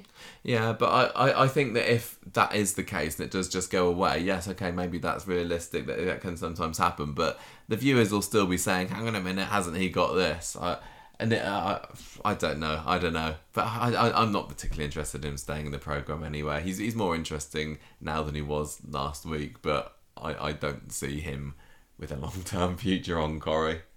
It's very difficult to talk about mental health problems, and um, nobody wants to stigmatize people who have mental health problems or challenges. But you, it is your responsibility if you have something that you, you need to manage it. You need to find some kind of strategy, and you need to manage it yourself because nobody else can do it for you. That's the thing. Nobody else can do it for you. You have to do it for yourself Yeah. and it but it is possible it just can be it depends on why you what's what is wrong with you how much work it, it will be Mm. but it will whatever however much work it is will be worth it if whatever the problem is is causing you and your and your people around you pain which Yeah. is what I've- Curtis is doing Yeah, I mean, I felt mega sympathy for Neville this week. Imagine if you that was your son, and Yeah, you and, and he's you like- must also every so often think, what if he is? What if it is? You know, Exactly. but he's he's but he must have been through it so much to be so confident to say to his son, no, you don't have anything wrong with you. Mm. You don't have anything wrong with you. which is why it makes sense for the story for him to actually get something wrong with him, really, doesn't it? And then, uh, yeah, Neville will be heartbroken because he, he could have he could have he ignored the I know, signs. but if that would I don't know. Is that like a bad thing to do to people who you know maybe are seeing themselves on Coronation Street or somebody they love, and then you know the ending is oh, it's poetic justice. You know Hmm. what I mean? It's not really a pleasant thing to have. well, I mean, sometimes Coronation Street does start off stories Starts well, off like then really virtuous, and then it goes, let's just throw let's- him in the make- canal. drama, yeah, yeah. Okay, let's um let's move on because that's, that's taken a whole hour. No, not an hour, 20, 40 minutes or so of that Alright. story. But we we need to get on to what Stu's been up to this week. So I'm going to take the next two storylines Okay. with him getting on there. You you I'll get, get my cider. You get your cider. If out. you I'm heard a do- funny noise earlier, I did make a weird farting noise with the drinking this out of the. Yeah, it was a Bottle. bottle, everybody, not a bottom. So number um, so the trouble-free storyline first, which is still a rubbish title. So, I, I'm sitting what? back really far and relaxing. I thought that said Trouble Farm. No. And the weird thing is, I didn't even question it. I was like, yeah, Trouble Farm. So Kelly is still out, and um, and and is she still on the streets? Or is she back now? No, no, she's not. Last week she was accepted back into the bosom of Coronation Street and allowed to live at number seven, wasn't she? So Nina is fretting at the beginning of now Mondays. she's handing out the, the keys to the city to people. That's right. She Nina is trying to get hold of Roy on the telephone, and she like Senor Cropper, but uh, to no avail, alas. It, uh, She wants to know how long to defrost sausages for. yep. Um, Did you hear about that bloke No. who killed somebody with his shepherd's pie? no, I did not. Welcome to England, everybody. A man killed an old lady, a 90 year old old woman, and made 31 people sick at a church charity event or something. no. He made he made shepherd's pie and he he didn't cook the mince properly and then he put it in an ice bath and then he took it out and then he didn't cook it again properly and he killed somebody. Mm. This is why I was saying to you at, for for Thanksgiving I made a chocolate pie and it went a bit wrong, but I thought I fixed it. And then Michael kept eating it and telling me he had a bad stomach ache. and I was getting really so bad my- on Sunday night. I thought I was going to be sick. this is my worst nightmare is to to give people food poisoning. Yeah, And but I'm I still took waiting. it into school the next I day. know you anyway. took it and you Nobody- ate it. Nobody complained. Maybe they were being too polite. You took it and you ate it again, and you gave yourself another stomach ache. And Yeah. then the third time you did it, you told me that perhaps you should probably stop eating the chocolate pie. And I said, throw the rest of it So away. nice. And you went, I've eaten it all. it was so nice. Well, I think those people should have got Leanne to make their shepherd's pie because uh, I hear she does a good one. She puts Do you put tomatoes, tomatoes, in, in it everything. So no, I put salmon, salmonella in mine. um, we we see a little bit of uh, of Amy's reaction to, to Kelly being back out, don't we? Because she's clearly got no time for her when she when she sees her. in Amy the, was just full of sass this week. She She's was. like, Love it. Curtis, bad.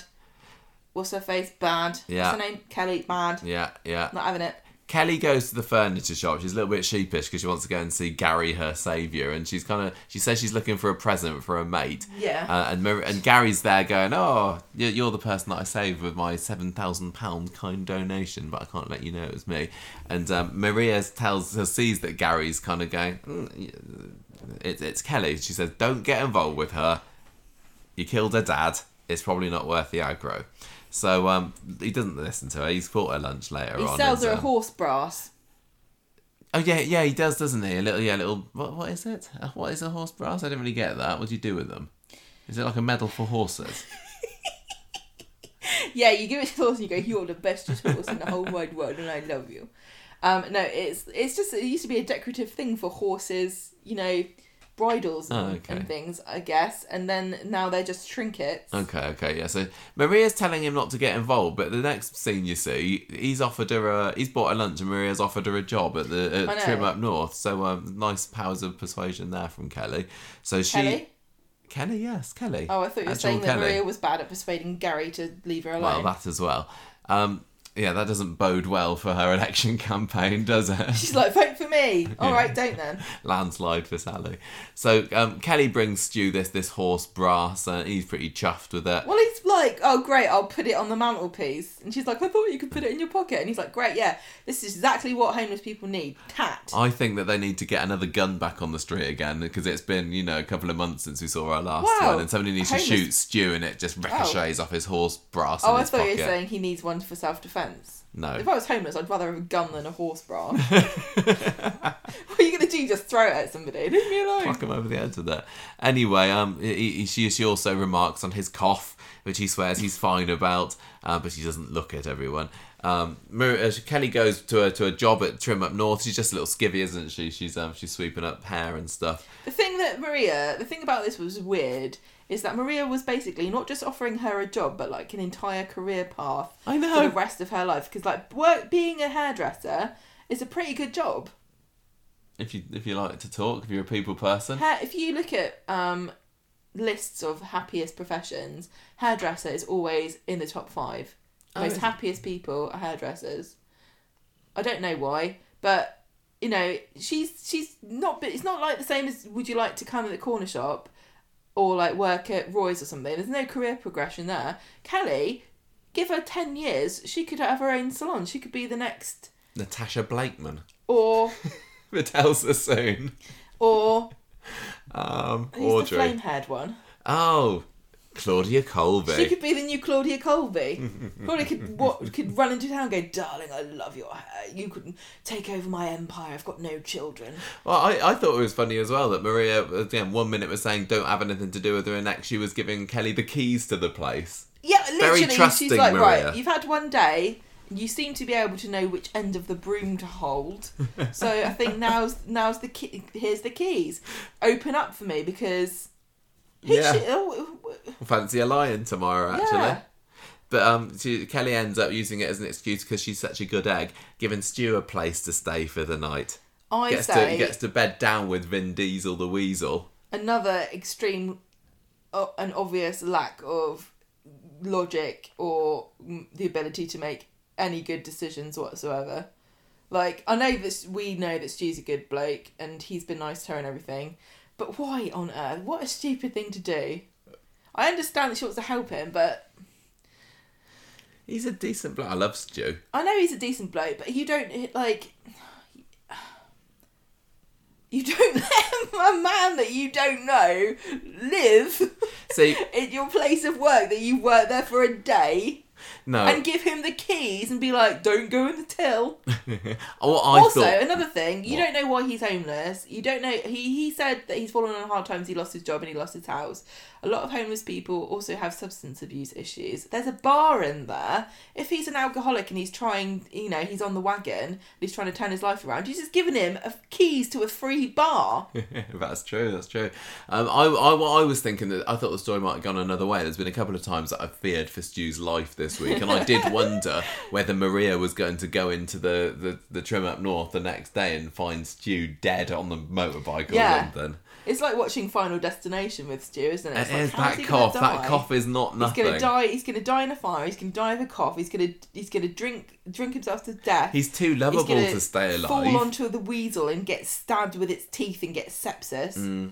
See, I, I, I must admit that I'd seen the spoiler that there would be a fire in this week's Coronation Street, and I was wondering whether the fire would be at Trim Up North. And I was kind of excited to see Vin Diesel, but um, also Oh, I didn't. Yeah, singed Vin Diesel going with the flames going. I knew I'd come to a savage end. So let let's go to the Zeedan stuff now because th- that that's just establishing how Stu got back on the street. So Can I just say, I reckon I know Hashim says that he hates Zeedan because um, of how he treated his daughter and he stole money off him. Hmm. But I just think he hates his hair. And he's like punishing him for having a bad haircut. What Zeedan haircut one hundred? What, oh, what is it? One hundred? Yeah, haircut one hundred. Debbie called him. Yeah. which is apparently an eighties group. A band, I, yeah. I, we had to Wikipedia that, but that was a brilliant moment. Well done, um, Debbie. Yeah, I just think that he's he's persecuting him in the name of I feel bad for um, I feel bad for Qasim Akhtar because I assume that that's his you know chosen haircut, and now even the Makes script it- writers are making fun of him like the viewers are. makes it worse if he chose that. Oh dear me. Um, anyway, so he's still doing his shady dealings on Monday. He's got he's got his bag of money. He's got his van. Ryan's hanging around there. Um, he wants to know what Hashim's doing around him. Oh, oh, come on, can we just say as well the the actor who plays Hashim No. needs to tone down the facial expressions because he's Whoa. he's he's over egging it just no, a I don't tad. think so. I think he is a very um he's a very campy villain and he is like what's oh, what's the name of the guy from I've said his he reminds me of him before. Fring from Breaking Bad. Yeah, He's like him on crack. do you reckon? Yeah. So, well, maybe uh, maybe It's like taking his own if the story ends with Hashim's face sliding off, Is it meth that'd be they fun. make? Yes. He's methed up. Methed up fring. That's what I'm scoring this out of this week. So Alya um, is waiting in the pub later for Ryan. Uh, nothing really happens there. Oh, there's kind of it will they won't they with Ryan and Alya, but it doesn't really go anywhere, isn't there? Um, and what else we have? Oh yeah, Zeedan goes to back to his van later because it's the Christmas market on Coronation Street Yeah, this I love this. I absolutely love this. Well done, Maria, for getting Victoria Street closed. And but he discovered that his money's gone. He put his bag of money in the van, and it's gone. And this is like this. Not only like this is not going to be the last time that he puts a vast amount of money safely in the van. I know. To come back it's, and it's find kind it of his own fault today, think wasn't like, it? well, it couldn't happen twice. Exactly. Yeah, exactly. Script writers wouldn't do that. Well, this time it's Ryan because he's been hanging around seeing this bag, and he goes back home, and Ryan's there and like, "What's all this then?" And um, Zeedan says, um, "No, um, no." Does Ryan say that he's called the police? No, no. Zeedan said, "I'm trying." I, I've no, I am misunderstanding. My, I've called the police because my, my, my You bag better money, explain my why the gone. how. Yeah. What What are you doing taking it? Otherwise, you're going to get arrested. Can I just say one thing quickly? I thought that um, Hashim, both times this happened, that Hashim is the one that took the money to teach him a lesson, and I still think that he's the one that's stolen his van and the money inside it. I didn't. I may, uh, he seemed I quite really think- genuine when he was saying, "No, of course it wasn't me," but I think No, it was a master manipulator. He's a bit of a liar, isn't he? Little bit of a liar, yeah. Um, anyway, Zeedan, uh, by the next scene, has told Ryan everything, but he says, keep quiet about it, otherwise I'm going to give your name to Hashim as well, and then he'll be hanging around you demanding money in Victoria Gardens. And I definitely, definitely don't want Alya to get involved in this. Next scene. And Ryan's like, Alya tell wa- Alya. Alya walks into the room and says, Whose bag is that? This completely. I know. It was She's just like, bag. Gran will go absolutely bonkers if she A black sports bag. somebody's put a black sports bag. I don't recognise that. That Down must be suspicious. on the coffee table. I've never seen one of these in this house before. Never even heard such bag? a thing. And we used to we used to own a gym, and I've never Ryan- seen a black bag. It could be anybody's. Zeedan, don't tell me this is your black sports bag because I know neither of you would ever be seen dead with a black sports bag like that. Yes. They don't tell her, so she's like, "I think there's something going. I think there's something fishy about this bag, but I will deal with this later. I'm going back to work." It would have made more sense if the bag had been open with money in it. Yeah, I know. It was just a bag, I can it? only assume that that that house, since poor um, Yasmeen was so traumatized by Geoff making her clean up that everything is always completely spotless in there. And the black bag on the table is the equivalent of a big red mark. yeah. Like that should not What, a big be red there. cross, a big if Geoff Gran cross. sees you've put a, a black bag on the on the coffee table, she's gonna hit the roof. Never has a bag been more suspicious on Coronation Street than that time that Nick had a sports bag, also full of money. What's that? Why have you got a sports bag? Do you remember that, everyone? Anyway, so Ryan goes back to work. Alya still wants to know what's going on with this bag, and he says, "Look, it's something to do with Zeedan, but like, I up about the swore him to lunatic.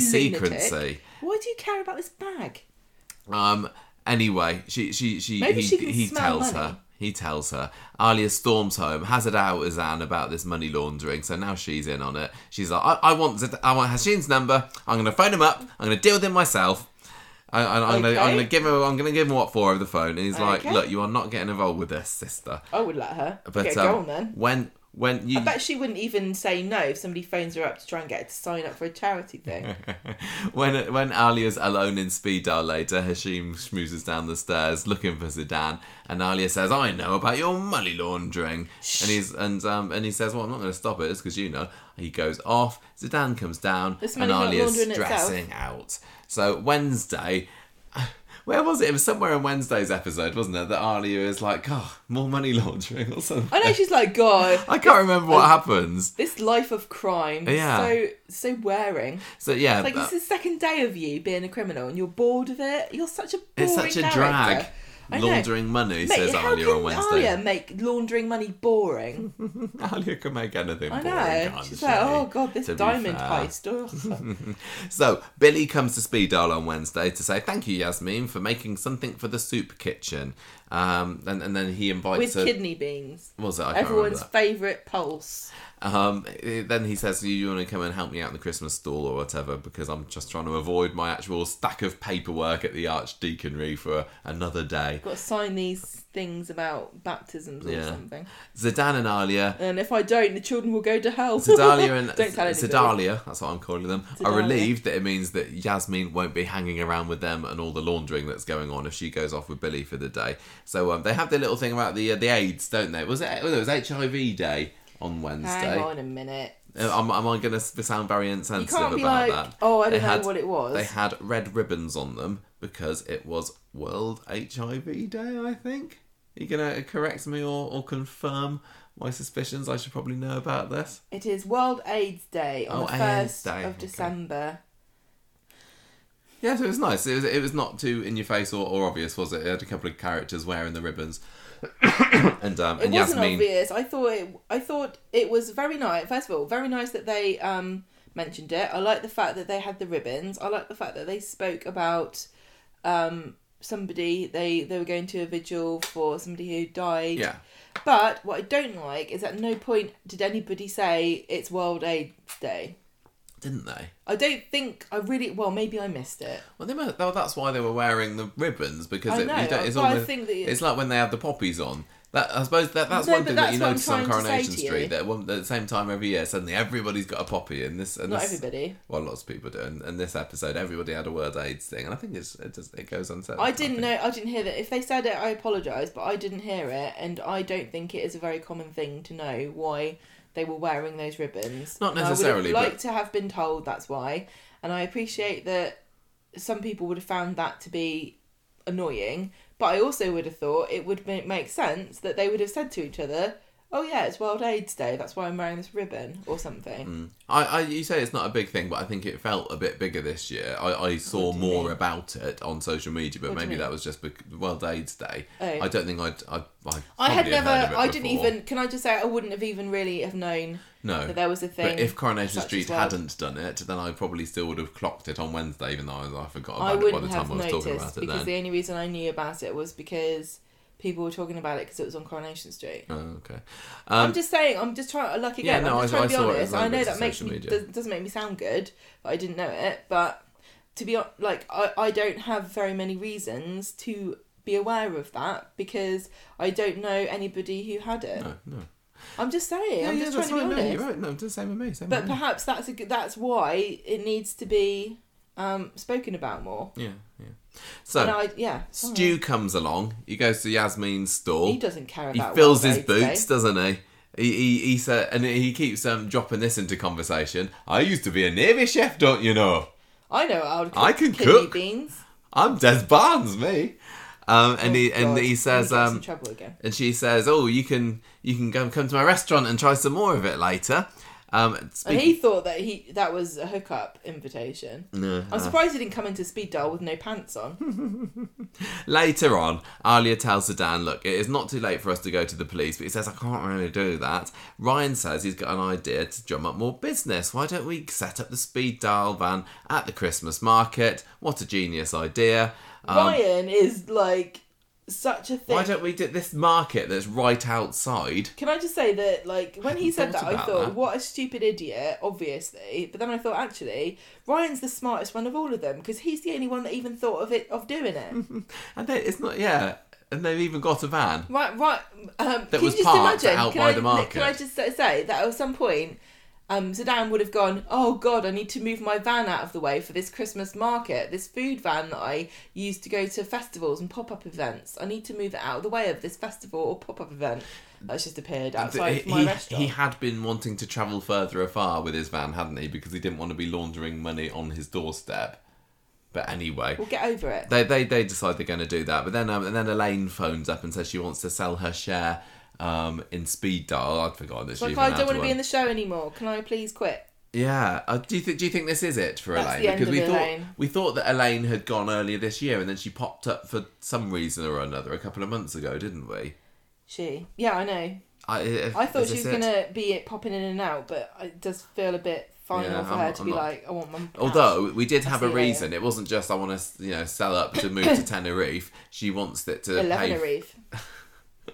She wants to, to pay for Faye's appeal, doesn't she? To that she can um, keep her out of prison. So the fact that she's still involved in that makes me think that maybe she is still going to be around in it as the uh, as a generous granny. I don't know. Anyway, the problem that this causes for Speed Dial is it means that people are going to be coming into the restaurant and looking at the books very carefully, and they're going to say, "Hang on a minute, this doesn't add up right." Hang on this day, you sold fifty thousand pounds worth of onion bhajis. Is that right? Yeah, exactly. Hang on a minute. So, but it's, it's right. The, the problem is gone by the end of the week, so they needn't worry set about fire it to for it. long. If in doubt, set fire to it. Then we have then we have a nice little scene where Debbie clops into the speed dial later, and this is where she goes, "Oi, haircut 100," um, and she says, "Are you, are you, are you, I was going to have a my bistro van on your pitch or whatever," and, he, and Zeedan's like, "Oh, did you reserve it? No. No. Did you put your name down? No. Shut up." And then she I love the fact again. that this this um Christmas market is so popular that you've got people fighting over who gets to sell hot food Hmm. and who gets to sell mulled wine. Yeah, they did, didn't they? The, is it going to be the Rovers selling the mulled wine? Or is it going to be Clint selling mulled wine this week? Did he not end up selling cider? I don't know. I kind of switched off that when what started they talking about that. do, and I can't remember if I said it on the podcast or I just said it to you. I don't know. I think you just said it to me. Um, yeah, that was it, really. Well, I agree with hot cider. No, and then Yes. Then- And then at the end of the episode, Zeedan gets a text from Hashim, a picture of Yasmeen, which is clearly a threat, apparently saying, I'm watching her, I could set her on fire at any moment. I thought he was like going, "Hey Zeedan, have you tried this really amazing kidney bean soup down at the soup kitchen?" And then um, Zeedan's like, "Oh, cool. We cooked that actually." Smiley face, smiley face. I think that I think that Hashim should have taken sent the picture of Yasmeen with a couple of flame emojis, and then Zeedan's like, "Is, is he telling me your grandma's hot? Does he want me to set her up with her? Is would this count as payment for the fifty thousand pounds that I owe? Hook him up with Gran." Yeah, yo, your grandma's fire. so, speaking of fire, Friday then. Um, we, we have another scene with Debbie. I, I, I love Debbie, but I didn't think that she played a massive role in this week. She has a couple of snipey scenes with him and then clops off again. Alya comes and tells him that the dishwasher's She had an packed in. Alexander McQueen scarf on, or She a did. knockoff It was a Alexander Scully McQueen. scarf, wasn't it? Love yeah, it. fashionable. Yep. Um, and um, but there was a scene earlier this week where she didn't have any earrings on. I No, think I was what? disappointed. I think they need to explain why. And then she needs to have doubly big ones next time. Um, also, she says that yes, well, dishwasher's broken. We need to keep an eye out for Yasmeen because she could be um, attacked by Hashim at any moment. Stu comes over to speed dial on But- Yasmeen's request. To be fair, I would um, put my money on Yasmeen because she's already she's already got a first blood. Yes, yeah. She could take him. Smash bottle He's smaller than neck. Geoff. Yeah, he is actually, isn't he? I wouldn't I wouldn't fancy his chances if she if he comes up behind her and she's not expecting it. Yeah, you're right. You're right. Slash dead. Everyone's problem solved. Yeah. Um, right. So yeah, he's yeah. I think he's Stu's gone over to speed dial. Yasmeen tries to get him a job. Why why didn't why didn't um Zeedan say, Go on then, try and try and kill my nan. She'll have you. she went to prison for, for attempted murder. Yeah, And she true. got away with it too. yeah. Have a go, go on, I dare you. reading the uh, the Weatherfield Gazette there. She's wiry, she'll have you. So Stu's going to get a job at the bistro, or he's going to have a trial period, of course. but um, Zeedan kind of turns his nose up at this, doesn't he? he doesn't Zeedan's want a some. big a big asshole to him. He he kind of it pretty much insinu- insinuates, I don't want this this smelly tramp coming working Well, at he's my like, fancy oh, what? You're restaurant. gonna come and cook chicken, Chicken nuggets? nuggets, yeah. Um, but thing thing is, that wouldn't be my problem with em- employing Stu. I'd be like, I'll employ you, Stu, but you do understand that when you're cooking for this restaurant, we don't need you to buy 500 chicken breasts for one service. you're not cooking for the submarine anymore. Yeah. um, so Yasmeen goes and finds um, uh, Stu because he kind of uh, disappears off upset, and then and she apologizes on Zeedan's behalf, and then says, "Have these keys to speed dial." I know. Just like give it. He's like, I don't need these keys to speed dial. I've got, I've got the keys, keys, to, Trim Up North. Actually, thank you. He's going to be the next Debbie Webster, doesn't he? You know, on the on the uh, the just gonna advert yeah. when they're playing Monopoly, or somebody thinks they're the next Debbie Webster. It's Stu. He's Yeah. got, got the keys to everything on the street. squat there until it's legally his. Yeah, he's just going to yeah gradually in, uh, spread Yeah. all these squatting places until it says. Anyway, I thought this was kind of presumptuous because um, it kind of assumes that this is what Stu actually wants, and he might not. I think he just wants.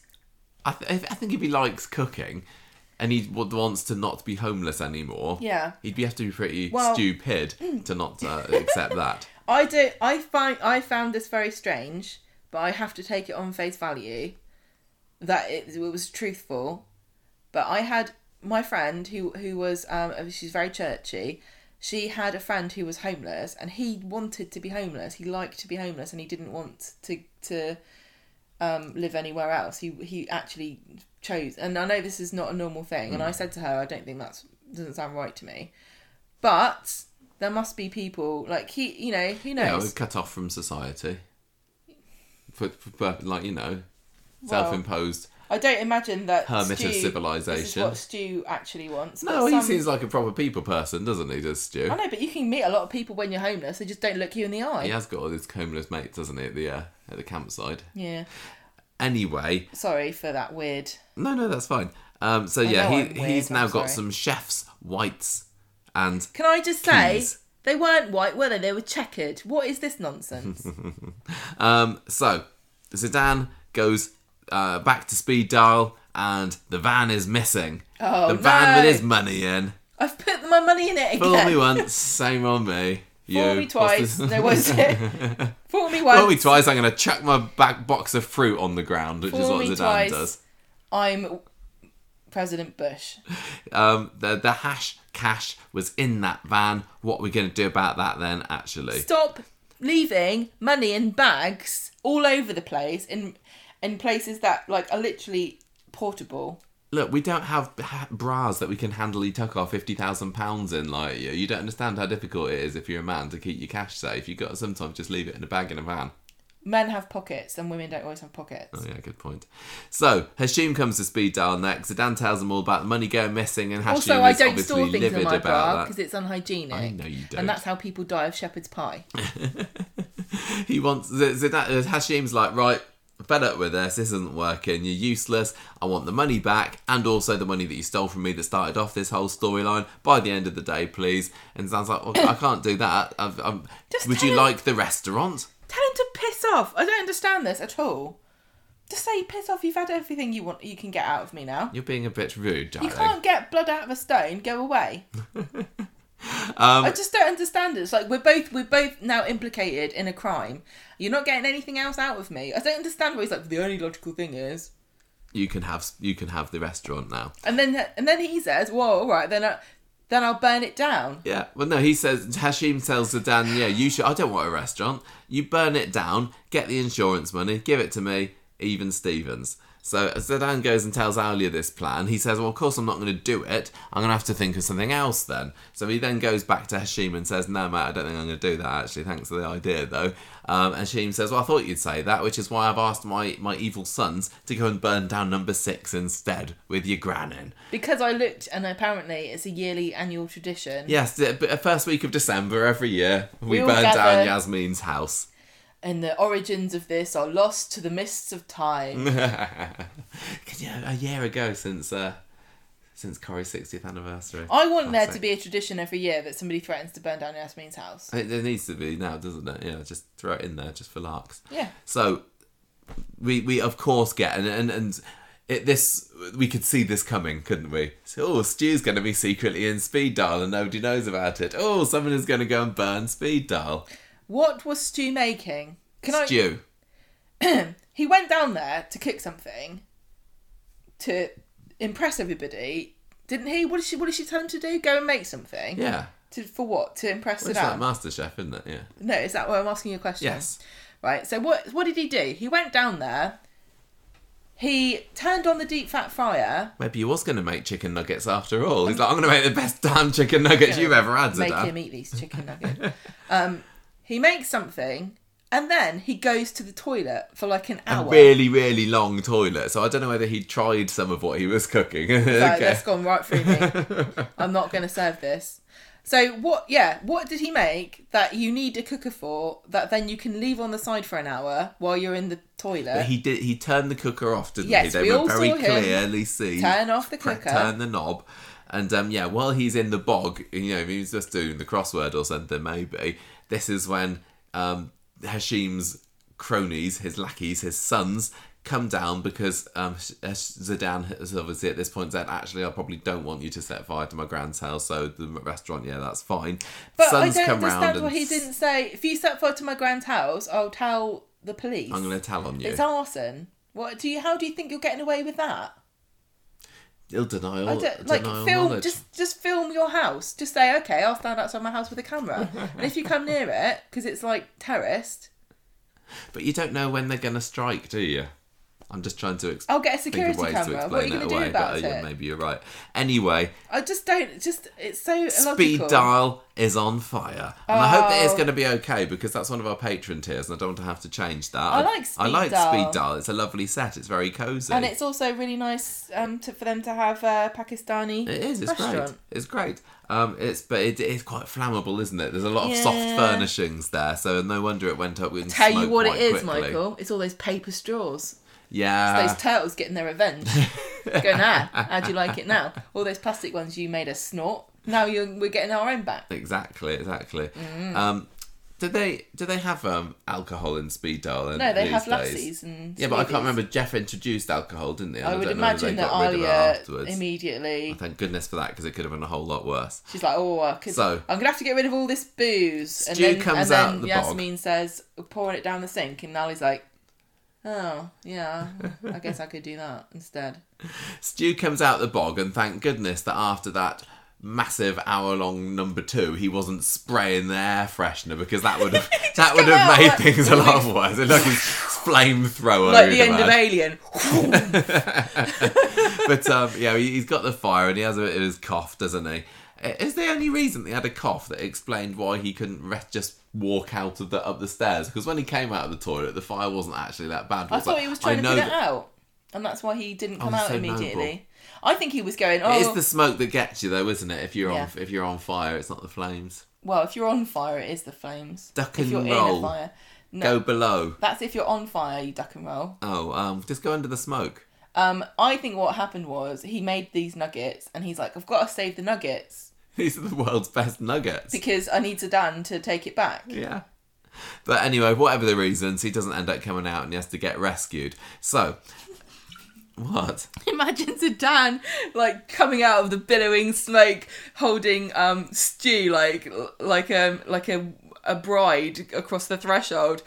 In his hand is a platter, a silver platter, and he- he's got these nuggets, and he's holding them aloft to the air, going, "We've saved the nuggets." Um, I thought that the reaction to the fire was like the least convincing, or that nobody It really wasn't- seemed bothered. Cathy were was like- just walking along, going, "Huh, To be fair, "Look at fair, that! There's a bit of smoke coming is out from Weatherfield. Speed Dial." When, when, when was the last fire that we had? Not that long Another ago, when, fire. when Alina's uh, house caught on fire, was it? But yeah, I, it would have been funny if Cathy had gone, "Don't panic, don't panic, it's another fire. What did we do last time? I can't remember." Yeah, she um, she kind of is like, oh, there's there's a fire there, Brian. It's like, oh yeah, look, There's Billy, fire. the's a fire. Yeah, well, I know what we need: a that. vicar. I'm not a vicar. I'm Can an you just throw some of your holy water on this, Billy? No. like, oh, sorry, it's in my other. we uh, love pants." fire, us Christians. Burning bush. Fire and brimstone. I say, let it burn. Anyway, um, who was it that goes and gets Yasmeen? Is it is it Cathy? Or is it Billy? I can't remember. I think it's Billy goes round there to number six. Yeah, and, he, and he's like, oh, th- th- there's a it was- fire at speed. And she kind of flaps off to go and check it out. But Oh, again, she didn't seem particularly that bothered about it. I can't believe it. Um, I, I think that maybe all all parties No, concerned here could have. Panics because she knows that Stu's could be in there. Yeah, she does, but I just think I, I and I don't criticise performances too much, but I think that all of the players were a bit in that scene didn't really seem that bothered about the fire. So the that's director went, right, you're at a 10 now, but I need you to be at a 6. Solid 6. You've seen fire before. Stew's not really that important to you. Just think of the insurance money and then go. Okay, well that, that worked then. That was fine. So um, anyway, they get there. Brian's uh, heroically kicking down the door. Zeedan goes in Which is the stupid thing to do if there's a fire. Yeah, well, this is Brian, isn't it? Zeedan goes in into the build burning building, which is one might say even stupider. Yeah, because I especially when thought his got- hair was going to catch I know. I was all worried about his hair, but he was he was fine. He came back just as impeccable. His his face was all you know smoked up and everything, wasn't it? hair His was hair just absolutely flawless. Impervious to yeah, fire. Yeah. It's like it's a helmet. Well, maybe that's maybe that's uh, maybe, Maybe, it it's was. maybe it's an asbestos helmet. Maybe he can pull it down over his face when he needs to. Yeah. Yeah, that's what's up there. it's logical. Yeah. Anyway, he's rescued Stu. He kind of plops him down onto the onto the pavement, uh, and he's coughing away. The ambulance comes, gets loaded in there, and everyone stands around and has a bit of a chat about, oh, what could have started that then? Surprisingly, nobody suggests that a pair of gangsters' sons are the ones that's set it on fire. They think it's probably a chip pan. They blame they blame Stu, don't they? The famous speed dial chip pan. Yeah, yeah. I would be mad if I lived on, in Weatherfield that the the blimmin' local takeaway has caught on fire. I know. Now I've only got the bistro to go to. Yeah. This is like when our friends moved into a little village because they liked the pub, and literally the day they moved in, Oh, yeah, the is, pub burned down. Yeah, that was a bit sucky for them. And it was such a, a notable fire that a few years later I covered it in a magazine that I wrote for Did you? Because they used drones to, to Oh. monitor the fire, and Oh, I thought it was go. hilarious. so I sent him a picture of it to rub it in. Anyway, Um, Zeedan's going, yeah, yeah, it probably was the chip pan, wasn't it? The deep fat fry. And I definitely like- think Alya gives him daggers. Oh, Oh, it wasn't. You know, it wasn't that. And uh, Ryan realizes from uh, from Alya um, berating him what's what's gone on here. So Zeedan back at home says, "Right, we need to get our story straight here." And Alya says, "No, I'm not taking your side on this one. Actually, Zeedan says, look, we can't claim on." If we don't claim on the insurance, then Hashim is still going to be on your back, and we'll never get rid of him. So it's the only I way we're going to have to be funny. massive liars. And she says, "Fine, but then I want you out of my life for good." We were doing perfectly well before you came back into the Yeah. show this autumn. Actually, it was your fault though, Alya. Oh, what's that? Fifty grand? I'll transfer it to your account. She started it. I Um, know. I hope she's feeling a little bit of guilt here. I like the way that Zeedan is convinced Alya that this is her problem.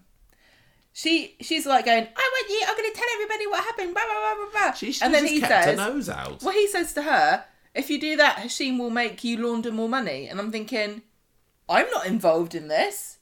Zeedan, you're the one that is supposed to be laundering the money. Why is it my problem all of a sudden? But she does just kind of take it on board, know, doesn't she? like- By the beginning of Wednesday's episode, she's like, "Well, in for a penny, in for a Oh, pound." Crim- criminal's life for me. Yeah. It's like you seem like you've taken to this like a duck to water, Alya. You're protesting too much here. Yeah, I know. But anyway, It's um, like she was really excited and just like, yep. And then was wanted to be a over it by the next day. So they all go off to hospital where Yasmeen stares at out, uh, stares at Stu through the window. He's probably going to be fine. And uh, and then Zeedan says, "Look, the police reckon it was the deep fat fry, so let's go along with that." And Ali's like, "Ooh, it was you, it was you." Then Yasmeen says, "Oh." Um, Oh, thank goodness I've got you too. I can't remember exactly what She she, says says, but it's basically like- like, "Oh, I hope none of you ever leave me or leave the program because that would be really sad for me." And I love you so much, and, then- you would never set a fire. Yeah, yeah, basically, and and they're like, oh, but I've just told Zeedan that he has to go. Oh no. Um, and and Alya threatens Zeedan at the end of the episode with the police if Stu was to um Die. to to cop it. Yes. So you you said that now he's in the um, hospital, they're going to uh, do some tests on Stu and find out why he's got. a Well, he's been very resistant to getting checked out because Kelly's been telling him for a couple of weeks, "Are you sure you're all right with that cough?" I- And he's been like, "Oh, I'm fine." I think I know. He, I think he knows what he's got because he told her it's not contagious, and the only way you would know that it's not a cold is if you had been told what it actually is. So does he think it's something terminal? and He's just I think his he's got some horrible terminal disease. Oh, why does it always happen to the good characters? We had like Roy's brother came in, loved him, dead. We got um, well maybe that's about it. But Arthur was great, and he only stayed in it for a little while as well. Um, my These theory lovely old men that they're bringing in.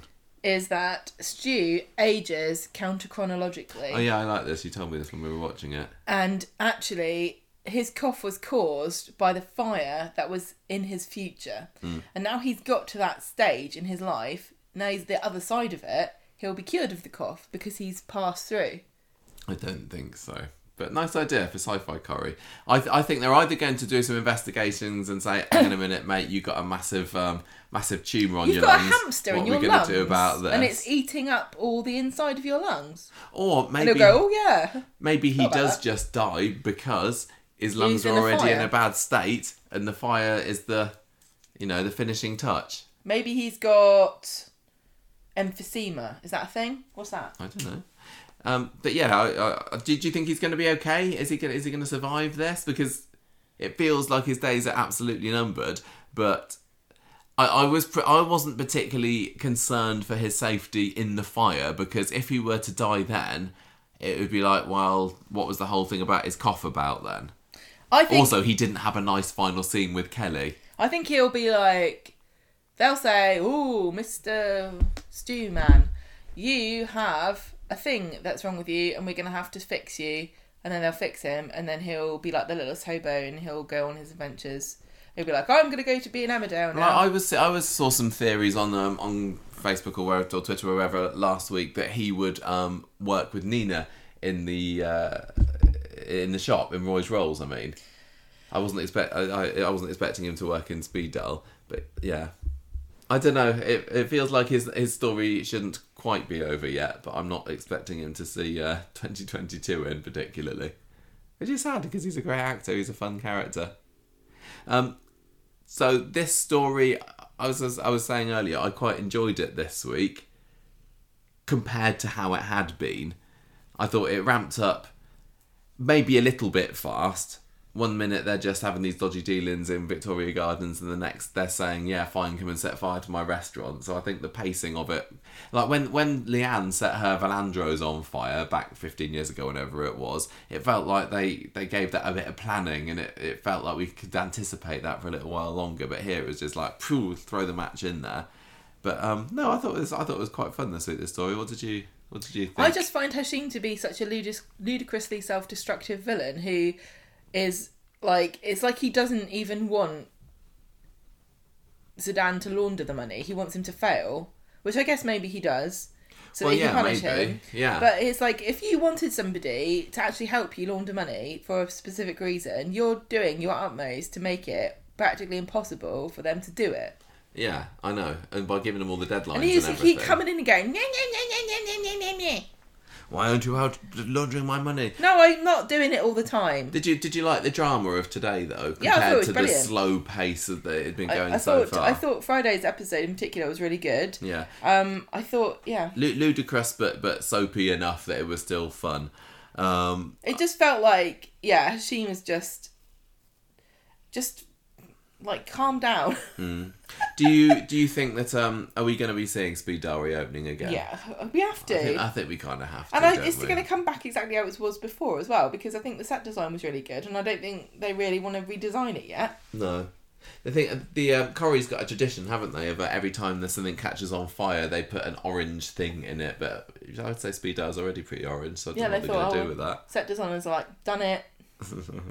um, yeah, I think it's going to be fine.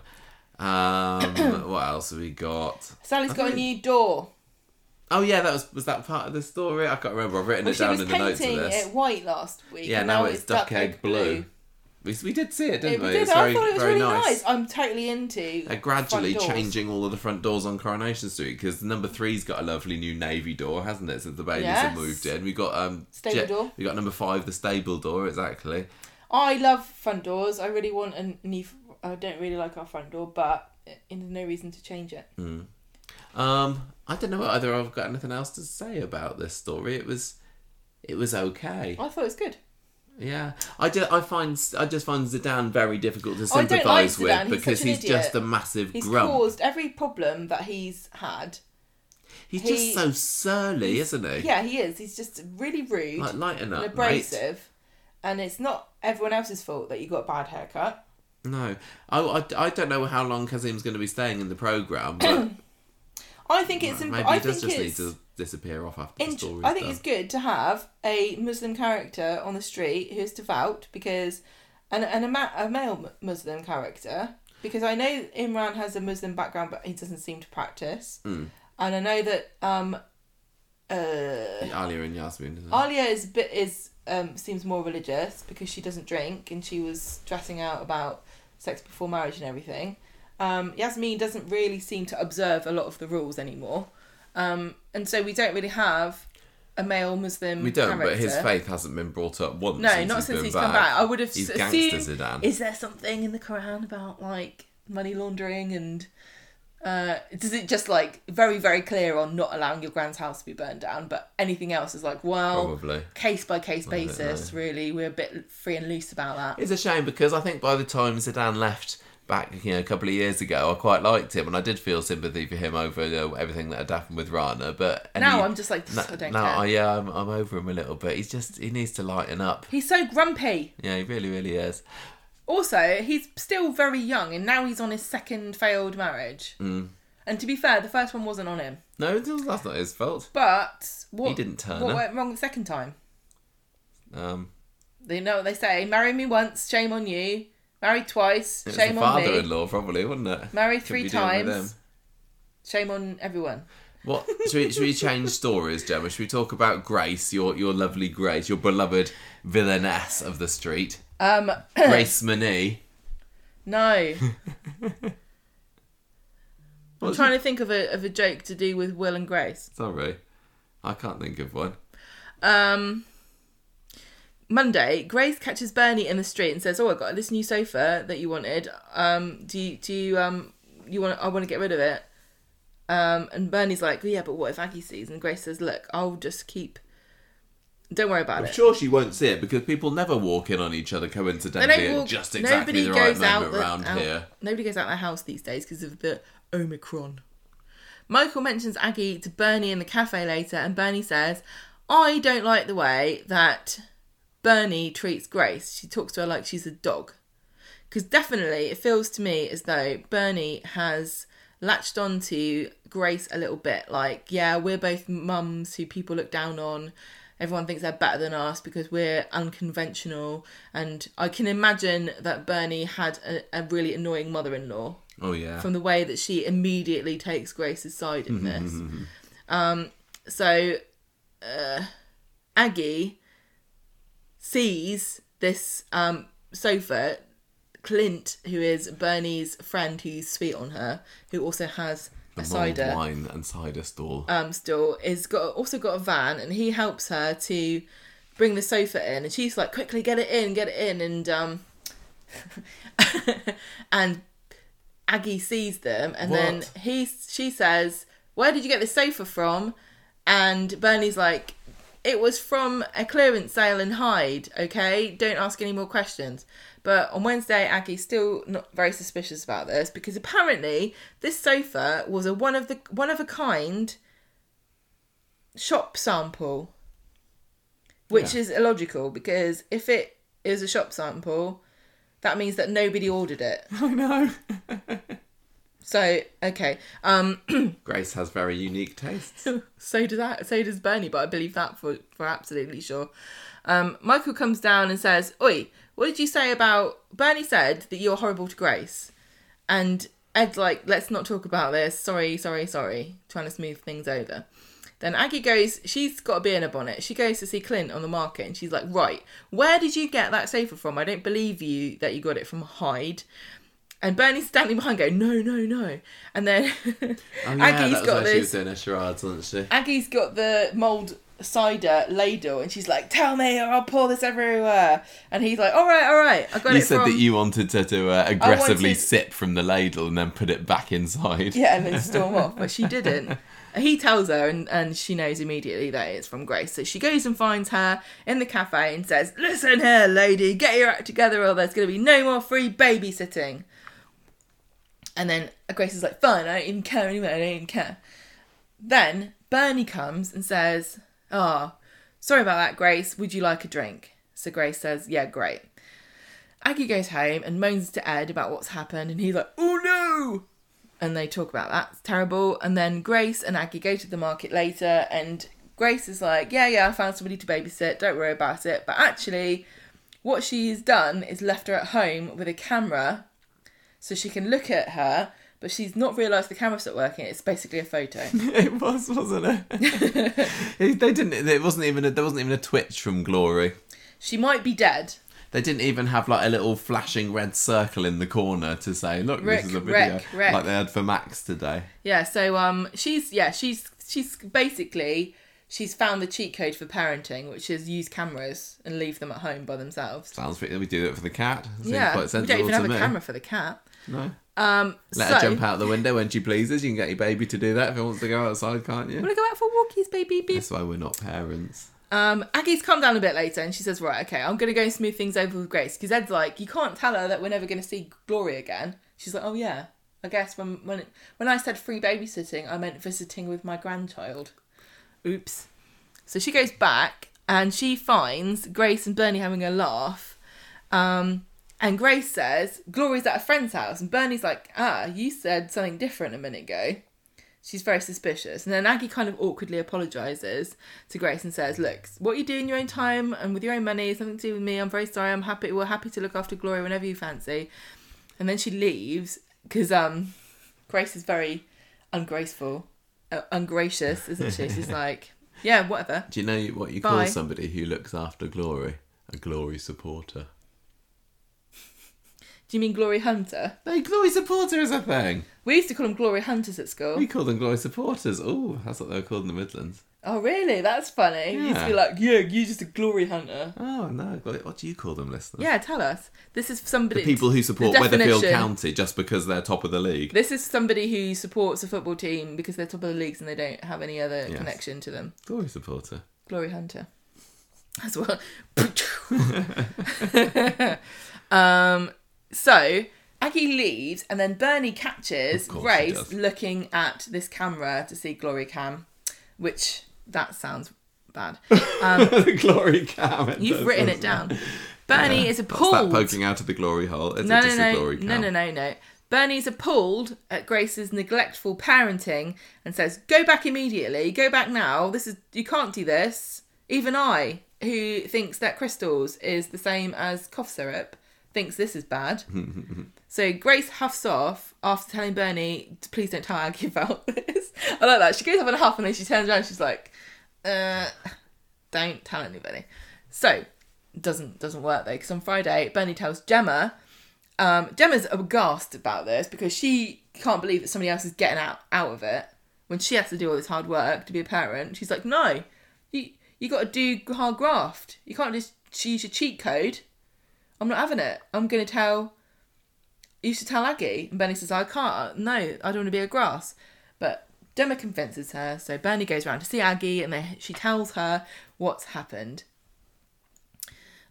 so Aggie goes and confronts Grace. Oh, getting a bit fed up of this now. Aggie goes and confronts Grace and says, "I Doing know what job. who was looking after Glory last night, or not." And then Not. Grace is at the Do you want me to bistro. take over? Um, Aggie and Grace go to the bistro together, and and she says, um, "Look, are you struggling? Do you need help? Have you got postnatal depression? And can you move whatever that is off of that's making noises? It's my watch. My watch is you, just can buzzing. you please right. stop it? Um, They can't Yeah, they Can can. It's buzzing through the bed. Oh, scary. it is my watch. Um, she says, "Look, do you need help? Are you struggling? Have you've got postnatal depression?" And Grace is like, "No. Turns out I just hate children. Uh, would have been nice to have known this before I had one, wouldn't it? I'm not cut for it. This, this Grace, who used to be a nanny. This. She hates kids. The Grace that loved ch- the children so much that She she, pretended that one of them was hers. She actually doesn't like children after She's like, all. look, maybe I'm a terrible person, but I feel good now. I've admitted She I does, hate it's like children. she's got a weight off her mind, isn't it? So, um, Aggie says, "Look, I can't. Glory's not safe. I'm going to have to go to social services and tell tell them." And Grace says, "If you do that, you'll never see her again. I'll, I'll just take her away from you. You'll never see her again. What I will do is offer you to buy her off me for twenty What? grand." And Aggie's like, "Oh, just like the just like the Tracy storyline." And Grace says, "No, no, no. This is like the Terry storyline." And then Aggie says, "Are you sure it's not like the Wayne storyline?"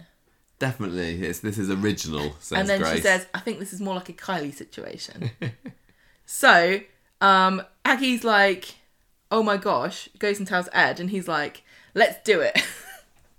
That's basically it. I think there might have been two scenes. and then they them, but say, both how, saying how shall we do it? And then he's like, oh, hadn't get an advance on my wages for my next job, and then we'll do a thing and return interest and use the credit card and buy the jam. And she's like, okay, all right, we've Maybe we should just ask our rich footballing son for another loan. Can we please buy a baby? Basically, there's also a scene where Michael's like, I love being a dad, la la la la, or something. Hmm. And they're like, oh, it would break his heart Yeah. if Grace dies in a horrible accident. Yeah, this is a, this seemed to come out of nowhere a little bit. I know that Grace is supposed to be a bit of a wrong un and trying to get money Literally, for this that, in the last month, she's gone from just, um, like, thorn in Aggie's side yeah, to like warring I'm a stepmom, villain now. stepmom and uh, sorry, mother-in-law and step um, daughter-in-law. Like we hate I'm a bit other. sad because it feels like it's this is the beginning of a. Like child-hating supervillain. It, it feels like this is an exit story for uh, Yeah, for Grace. it does, doesn't and I can't, I, I've kind of grown to like Grace. She's never really, I, you know, I wouldn't put her on my top ten or anything, and she certainly feels like very much a bit part on Coronation Street. But um, I've I've en- I've really enjoyed her and um, Aggie. I really like that dynamic. I think it's funny. There's a lot of um, potential for humour there. Yeah, and I, I, I think that Grace could have a bit of potential as well, but they, they've never really used it, have they? I, I didn't really enjoy her pairing up with Bernie this week, um, because I'm, I'm not a massive Bernie fan. But uh, yeah, the, the the idea that they're turning her into a yeah crazy child hater is a, is a bit disappointing, really, because surely it can only end in she's not going to swipe the baby away, is she? If it, surely Michael's going to end up single father at the end of this, and then Well, he's going to go off que- into his own little story. This is what. I'm not really sure about. Is she going to leave with Grace or without No. Grace? And if she does, I'd rather she took her with him. But also, I guess, for the safety of the child, she should It's stay. it's probably not a very satisfying ending that she goes off in a taxi with Glory, and we're just like, nah, Glory will probably be okay. Those cameras are all right actually for looking after the baby, aren't they? I bet people do it. I bet they do. I want to say a little bit about um uh, like I don't want to be too much of a bummer, but there is a very high profile case in the UK this week about a child who was abused by two people that clearly did not want to have this child in their lives and they basically tortured him to death. Um, and it's very very sad and tragic, but it it feels like if if Grace was left in charge of Glory, how resentful would she grow? Not everyone is cut out to be a parent, and you don't know until you have a child. no, It's not as easy. Like people say it's hard, and it's even harder than they say it is to have a baby and be responsible and look after them all the time. She just she isn't cut out for it, and there's no way to know until you have the baby. And if you don't have a bond with the baby, I mean, it must be torturous Yeah. to be tied to this this helpless being who is totally in your thrall and you and there are people that are cruel and horrible to to innocent helpless things I get all that, but I just think it was very odd how Grace suddenly just I don't acquired. She just developed this this, hatred. hatred, for, for Glory out of nowhere. i don't i don't buy it because the storyline demands it. It's a shame, i just really. think what realistic solutions are there for somebody like grace who's saying i can't do it. I just can't do it. I'm sorry but i can't. What do you do? Loan it to someone for a few years and bring it back when it's not a baby anymore. do you, you have to put it put put the child into the foster care system or up for adoption or something? I know that there are if it's a baby there are places i think in america they have like baby moses boxes where you just put your baby in a box and say come and get the baby. I mean, and Grace- they don't ask questions they just take the baby. Grace is in quite a good position here because she literally has the father who who dotes on this baby, the grandma who loves you know as well looking after him, and free babysitting twenty four seven. If Grace, you know, if she wasn't such a wrong un, she could just say, "You keep the baby. Don't worry, you don't have to give I me anything yeah back." i wouldn't But I- Grace is like, and I want to know how long she'd been considering this because she came up with that figure of twenty thousand pounds just like know, that, didn't she's like she? how about 20 grand Yeah, she must- and, and, and that is the going rate for babies on Coronation Oh, Street, tell isn't it? more. Because that was well, that was we we, we, we talked about that earlier. Because Max, um, when when Kylie tried to sell Max to um, Stephen Becky ten years ago, he also was twenty pounds. No. not tw- twenty thousand pounds. Sorry, not twenty thousand twenty pounds. And so, and so yeah, Grace has been doing the research. Um, I, I I I I think she must have been thinking about this for quite was a while. Was it while. 29000 No, it's not twenty nine thousand pounds. I've just written twenty nine thousand pounds because I missed the zero key.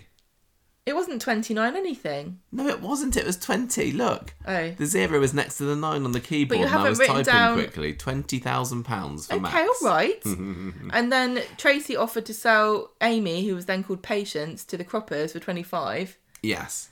Wayne went for uh, went for five thousand pounds because that was a bit of a ginger discount. No. um, I told you you couldn't say that. I know I said it anyway because we're live. And uh, Tommy was the first baby selling on Coronation Street, I think, wasn't he? it's Tommy not as Duckworth. funny as you think it is. He um he was tw- two thousand pounds per year at the beginning, wasn't he? And then the Horsons decided we want to just buy this kid outright. He's awesome, and certainly would not ever rap about you know Anything any naughty. anything like that. And then yeah, they decided to pay ten thousand pounds for him in nineteen ninety six.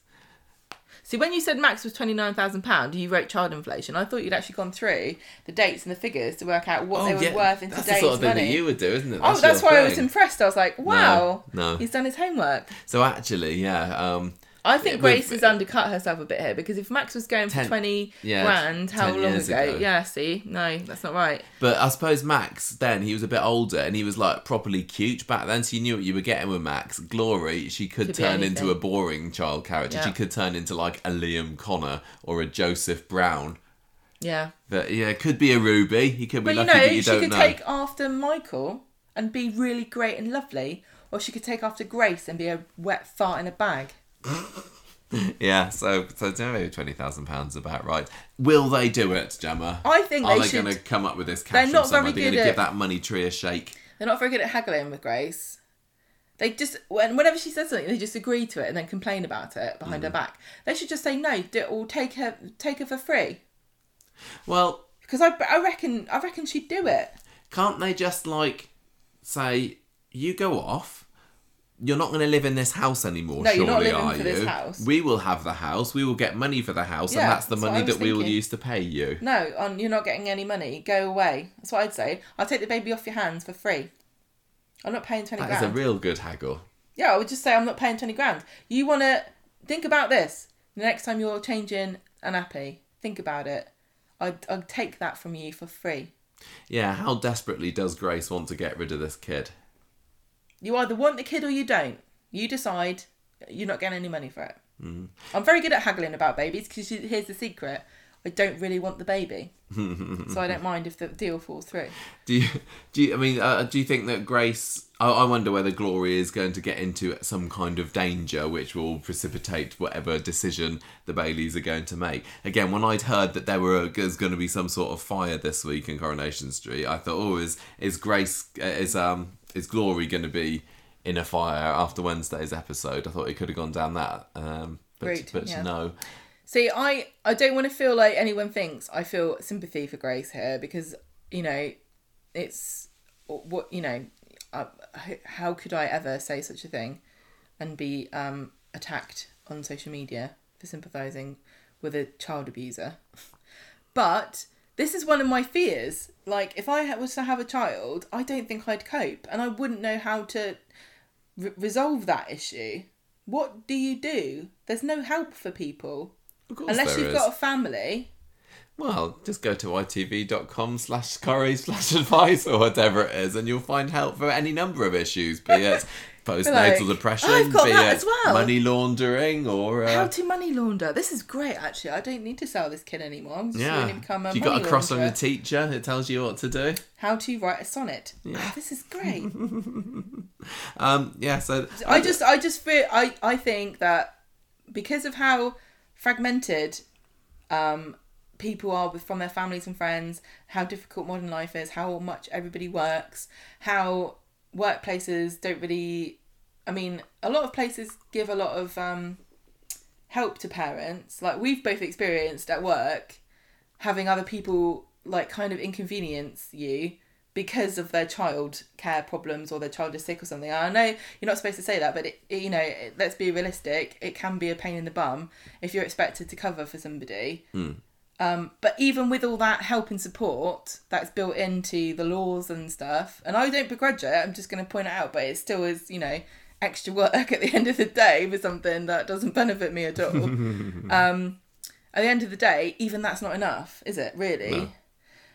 And people don't value the process of child rearing and they don't value the the contribution that that gives to society and it's kind of like well you know satisfaction and the love of your child and you look in their eyes and it's all worth it and all this stuff but it's a lot of personal sacrifice time money and effort and if you're not really that into it it would have been nice for her to have worked this out before that she she had a baby she has had lots of chance, hasn't she? Like we said, I don't want to. I don't want to let her off the hook here, but that I just in my heart it's making me feel panicky to imagine how I would feel. I said this to you before.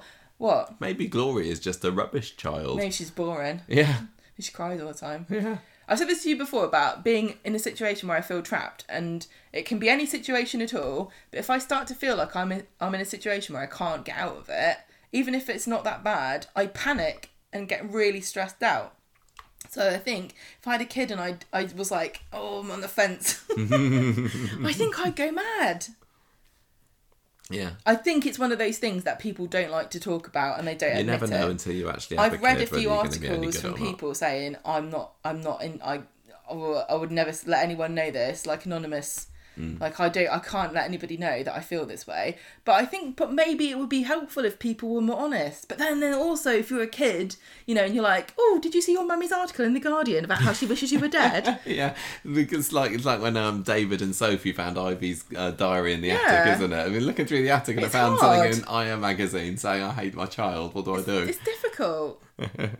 I think people need to be more realistic. And I said this before also about pregnancy and about how we don't tell women what happens to your body. And it's a horrible surprise. And perhaps a lot of them wouldn't choose to go through it necessarily. Or maybe hmm. they would, but at least they'd know at the end of the day what needs to have happened. And I'm going to suggest this to Boris Johnson. Tomorrow I'm going to do it, or maybe I'll do it later today. Everybody should do that thing in that book where they have a flower baby. Oh yeah. You have to carry the bag of flour around, and if at the end of the day you've left it somewhere with a camera while you're drinking cider, you don't pass the test. And you We, we got our children at school to do that last year with an egg. did you? Yeah. An egg. Egg babies we had. Do you, did any of They're them quite- boil them? No, there were quite a few breakages, but some of them like kept them for, for many months. Ugh. Quite interesting. Um, speaking of babies and being a bit of an inconvenience, Aled, Aled sorry, had his cock, cock up this week, didn't he? Oh yeah. I thought that had already happened.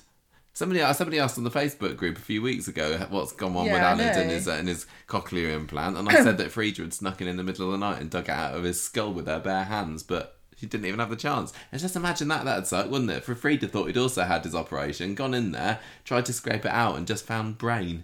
Oh no. Yeah, but anyway, that's weird that that's just been tucked into Lost. this story. Yeah. He's okay now, everybody. Well, anyway, that was that was Grace and Glory story, but think everything I just said about Grace and um, how I feel about her character and stuff. I hope everybody realizes that the other side of the coin, I think, is so goes without saying that we haven't really spoken. Like, obviously, leaving your kid at home in a cot with a camera and be like, well, n- nothing else has ever happened that's bad. That's obviously bad, and she's obviously a terrible mother Yeah. and she's obviously supposed to be like com- comedically evil. I Like just to think, a, like, what? Why? Why would you do that? I Because don't there- think there's many- no point having a camera, really, because you, you're know. looking for something to Oh, go wrong, and if it gone. does, it's like, oh, what? What can What I do I do about now? that? Nothing. So you might as well just not bother looking. You might as well just leave it unattended. I genuinely think that most women who maybe feel in Grace's position of I can't cope with this. I don't think I should be, be have ever been a mother. I don't think they'd be as flippant about it, and I don't think that they would be so unbothered by the fact that they don't like. They would be terrified, and they'd be trying to find a solution, and they'd be beating themselves up and Yeah. going through depression and and anxiety and worrying. That's the other thing. A lot. I think she maybe she has got postnatal depression because part of it is things like worrying you're going to hurt the baby. Hmm. Like she, like there's postpartum psychosis where you start to get very strange and dark, violent thoughts towards your child, and um, I don't think she's got that. But it just really feels like a bit of um, she's just a very um, cookie cutter, like cartoonish villain who is a plot device to get rid of the character of Grace and have Glory be in the custody of the Baileys. Yeah, And this is just a shortcut to get to that situation. Let's make Grace an evil, um, baby hating woman. She's like the opposite of Curtis, isn't she? She says, "There's nothing wrong with me." Nothing Just wrong with don't me. I'm not kids. mad. I just hate children. There's That's nothing normal, wrong with right? right, I'm going to move on. Um, Uh, I think I'm. I think I'm always contrary. I'm always a contrarian, and it probably gets me into trouble with some people. Where no, that's what I, makes the I take the opposite side of of things and try to sympathise with the villains in the show, which is really weird. I don't know What's that why. say about your psyche? I don't know. Right, so school Crazy. days, we're calling it that, I've decided. So Daisy has spent the night with Daniel. Uh, on Monday, she's still. and She's like, "Are we still sneaking around and not letting anybody know we're together?" Looks like it because Paul comes up the stairs. The, he managed to find I- the flat for the first time in here. three months, and he's like, "What's what's that perfume I can smell?" Ah, you got a bird in here, haven't you? And um, and, and is it Daisy? And Daniel's like, "No." She, he kind of and then he launches into a rant, a, a rant, a rant about how shallow and superficial and um, vacuous Daisy is, just to try and cover the fact that yes, she is hiding in the kitchen, and I- Daisy feels looks like she's pretty miffed when she hears this because she amount- feels hears some truth in it. the amount of times this story has been used to have Daniel or Daisy stand to one side and slag the other one off within their hearing. Has that happened lots before? Yeah, it happened at the bar as well. Oh, okay. Oh, It get- yeah. It's getting a bit wearing now because Yeah. they're both just saying the same things. Like you're shallow and vacuous, or you're a pompous dick. Mm. Yeah, we know. Well, it, later on, Daisy is not letting this drop. She's convinced that Daniel thinks she's thick. So Dan, Da- He's like, yeah, but that's why I like you, you. are, aren't you? You are a bit. I'm intelligent. I can see these things. Well, there's a difference though between being intelligent and being knowledgeable. And I don't, I don't know whether Daisy's clever or not, but I know she's not very knowledgeable. She's got social media smarts. I'll give her that. She doesn't though. Why? She got she got like hundreds of followers. Probably got more than us on I've got Instagram. more than she has. She's got hundred. Daisy goes back to the Rovers and lies to Jenny about where she was last night, and then this striker bloke, um, Ashley, is giving her the glad eye again. She is not interested in the slightest, though, and but eventually sits down. He wears away at her, and she's like, "Right, vodka and orange, please." Um, so then we have That's a screwdriver. is it? Um, then we have we got this brilliant scene. I, I very much enjoyed this where Ashley is telling Daisy all about his footballing, and she's so not interested. She's just there with her head in her hand, know. and I was like, I've He's never. got torn up bits of um, beer mats Yeah. and he's made them into the, the the players on the pitch. See, this is what you need to do, Coronation Street, to make me empathise with Daisy. I got it. I was like, yes, football is really boring, isn't it, Daisy? You're right. I like you now. Um, See, I I I don't understand football. I think it's kind of boring unless it's something you know like exciting tournament or whatever. But I would be interested to have somebody tell me about anything that they're passionate about. Maybe not for hours on end, but if it, if I had a professional footballer and he was telling me about something to do with football and he was making a demonstration, I'd be quite excited. Well, it's not Daisy's cup of tea, is it? It's not Daisy's vodka and orange. This. No. So, uh, and, and she basically says, "Right, I'm just going to stop you right there before you tell me any more about the season." It's like it's not. It's the last season. I'm not it. interested in you. I'm just doing this to test if um, splitting up with somebody was the right thing to do. Um, and and before that, we also had. Yeah, but then he says, "Do you mind if I carry on telling you the story?" Oh yeah, and she's and like, she's like, "Fine, "Go on then," and he's like, "Great, okay, right." So I'm the striker. Um, so you, we we also had Jenny seeing Daniel in the street, and um, he gets pretty miffed when he hears that she's hanging around this this uh, this striker bloke. Football man. footballer, and uh, yeah, so he's well gel, as they say. I don't think they do anymore. Um, So Paul gets back later. Daniel's still not revealing um, the name of his girl. Um, we also have Jenny hitting a bit of a nerve with Daisy later when she brings up talking to Daniel about her footballer beau. and Jenny says, "Ah, how you're still sweet on him, aren't you? That Daniel Osborne, you still fancy him." But that's because she's, and it's always been because he's inherited his mum's house. Uh, you're just a massive gold digger, Daisy, aren't you?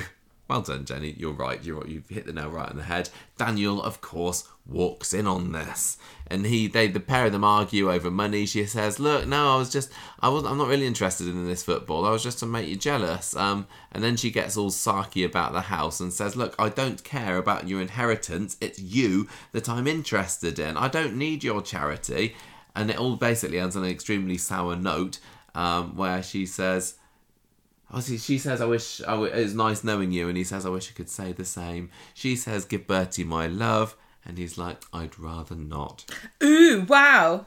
But- Such cutting edge wit wit here. Da- Oh, Daniel's mate. not wrong here, is he? Jenny's not wrong about this. She was only interested Yeah, in she Daniel. was. I'm sorry, but that's Her what ears pricked up. And then she when left she it saw for Daniel a few on the weeks, phone. and then because it wasn't time for their characters to be in the show, and then she dove straight in. Yeah, so they're absolutely right. Uh, to be to be fair, I think that she has definitely developed a genuine affection for him. It's definitely possible to be a gold digger who also likes the person they're digging the gold out of. Yeah.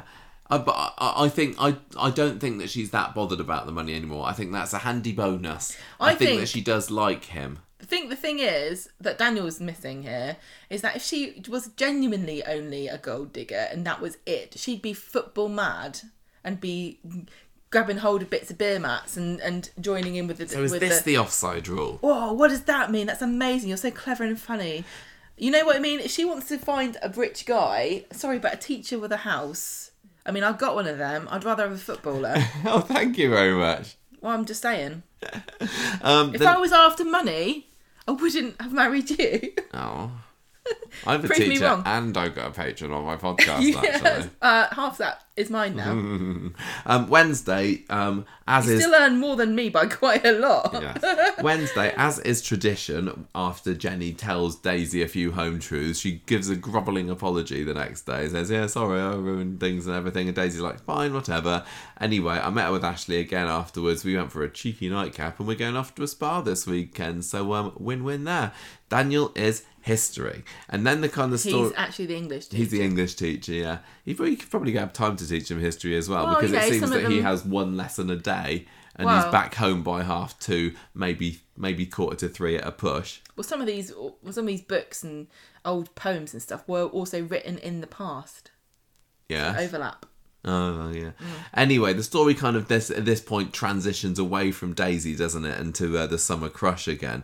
So Summer is looking at Daisy's Instagram and realizing, hang on a minute, um, I'm looking a bit shabby compared to this hottie or the Instagram likes. I'm gonna have a summer makeover. So she gets her hair done like Daisy. She does a takes, she does. She takes the belt in a notch a little bit. Um, Can I just quickly say something? what? I'm wondering whether they're going to do anything with the fact that Summer's diabetic. And it is very possible to manipulate, and I don't know how you do this, and I don't want anyone to look it up, to manipulate your insulin to make you lose a lot of weight. Oh, maybe. I do think I don't think Summer really does need to lose that much. No, She I don't, and I don't think Fairly anyone. slim anyway. I don't think anyone should. Uh, Oh, not, no, I'm not saying she should, weight. but if she, but is it, No, is- I know. and we've already had stuff like that with um. But the thing is that she. I'm only saying it because she compared her body to Daisy's and then she notched her belt in. Yes, yes, she does. This, I think this she is looks very, lovely this is very is. unsummer behaviour, I have to say. But I know, we- but I just want to say also, as a as a, I've also been a girl, and you do go a bit now mad. you're a lady. You do go a bit mad sometimes, and even sensible girls go a bit weird about boys. Do they? Yeah, I've never stalked Did, a teacher. did you did you take your what about me? I know I wasn't a teacher when you met me. Were, No. Did you did you put your belt in a notch when you met me? I don't think I had a belt. Did you do? did you do your hair? Did you just have a bit of string wrapped around you around your waist? You're being you're being very presumptuous here. That I'm talking about you. Oh, thank you very much. I'm much. talking about more when you're younger and you're a teenager and you have crushes on people and stuff. Did you? Did I'm you a human being. Can we talk about the show? um, okay, so um, so she's done herself up like uh, like Daisy, which Daniel barely even notices when Summer finds him at the cafe later for her Oxford interview practice. So she gets a bit um, annoyed about that. But um, he, she, he he does the practice, and she's giving these completely generic answers. And again, I think that Summer wouldn't. I, I think that Summer would know the right things to say at this point, don't you? She was being I don't I don't think she was being that silly, but she wasn't being particularly um I don't. inspiring. I don't know anybody that's been to Oxford or Cambridge, as far as I know, but it feels it feels like you, she wasn't answering like an Oxford student was. She was an- answering like someone who likes the idea of Oxford or has been told by you know a grandma that she should go to Oxford because oh, you're so clever, and then she just goes along. She gave a pretty solid, you know, middle of the road interview for anyone who might want to go to university to do anything. Yeah, and then the um Daniel, who has still got his head completely in the sand about this, is like, "Oh, well, just think about, it. talk to me like you're on a date with me, and and open up and tell me what's in your heart and everything." And uh, and she she she does, and she gets a little bit of a flutter about this, imagining being on a date with with Mister Osborne, and then she nearly puts her foot in it by saying something or other about living your life to the full because that makes him think about Sinead, who happens to be on his desktop wallpaper on his laptop in front of him. And she's dead. And then she asked him about Daisy, which he immediately shuts down. It's like, I'm not talking about that. You're just a kid. After, Well- what? he doesn't keep that up, does he, for very long? No, no, he doesn't. He's uh, he needs to, terrible. He needs to think about what He is and to- isn't appropriate. He needs to go into the the headmaster's office and be told, or her mistress, and be told what is acceptable to talk to children about, or he needs to get a job in an all boys grammar school or something. Yeah, he is a new teacher, isn't he? He may act like he knows exactly what he's doing, but um, Well, also sometimes you just is, gotta learn. You can't give kids lift home in the car. you just can't do it. No, you just can't. Not a very good idea. That- I remember when I was at school, whenever there was a, a new a new young teacher, every all the girls or boys, whatever, would fancy them. would they? The young ones, yeah. Yeah, no, we had that as well. I think it's kind of normal. And the other thing I remember too is because I used to do cross country when I was in middle school, um, I remember sometimes the teachers would give us lifts in their car, and it was the most exciting thing that's ever happened. And I remember sitting in the back of um, one of our teachers' cars, and I went into the little um, pocket on the back of the chair, and I found sweets, and I was giving everybody I thought we were going sweets. something else then, like No. a pair of knickers or. No, I was giving everybody sweets because I was a cheeky little git, stealing sweets. Well, you're not allowed to do that these days. You get proper insurance and everything if you want to take children in your I was car, thinking, I bet you- Daniel doesn't have. I bet you wouldn't be able to do that now. I hope he gets in trouble about this and not just you know. Well, we, we haven't got there yet. Have we? No, I know. so um, Adam This comes gives in. a very bad impression about teachers, I have to say. And uh, if Daniel's this stupid and like blithely not reading any of these signs and he doesn't get told off, nobody notices, and you know it t- turns into just some kind of stupid drama. It gives a really bad impression about the safeguarding of children in the school in schools because this kind of stuff would be pulled up on. And I know that children, I know that some people can be inappropriate, but it, it, they do it and they hide their tracks. They're not so bloody blatant about it as this. Um, it- Daniel Adam has a bit of a chat with him about Daisy, but that's uh, nothing particularly. So um, Summer then kind of has a bit of a hanging around session with Asha and Amy later, and they're- this is where the subject of the ice ball comes up. Um, This felt very American to me. uh, there is a little bit of a But bit then I remember American, yeah. being in um, university and hearing about children doing graduations and stuff. I was like, what are you do- talking Well, they have about? they have proms and everything. we these had days, proms, kids. but I don't think we. I, no, yeah, maybe but we, I didn't. Go I went to, an all girls school.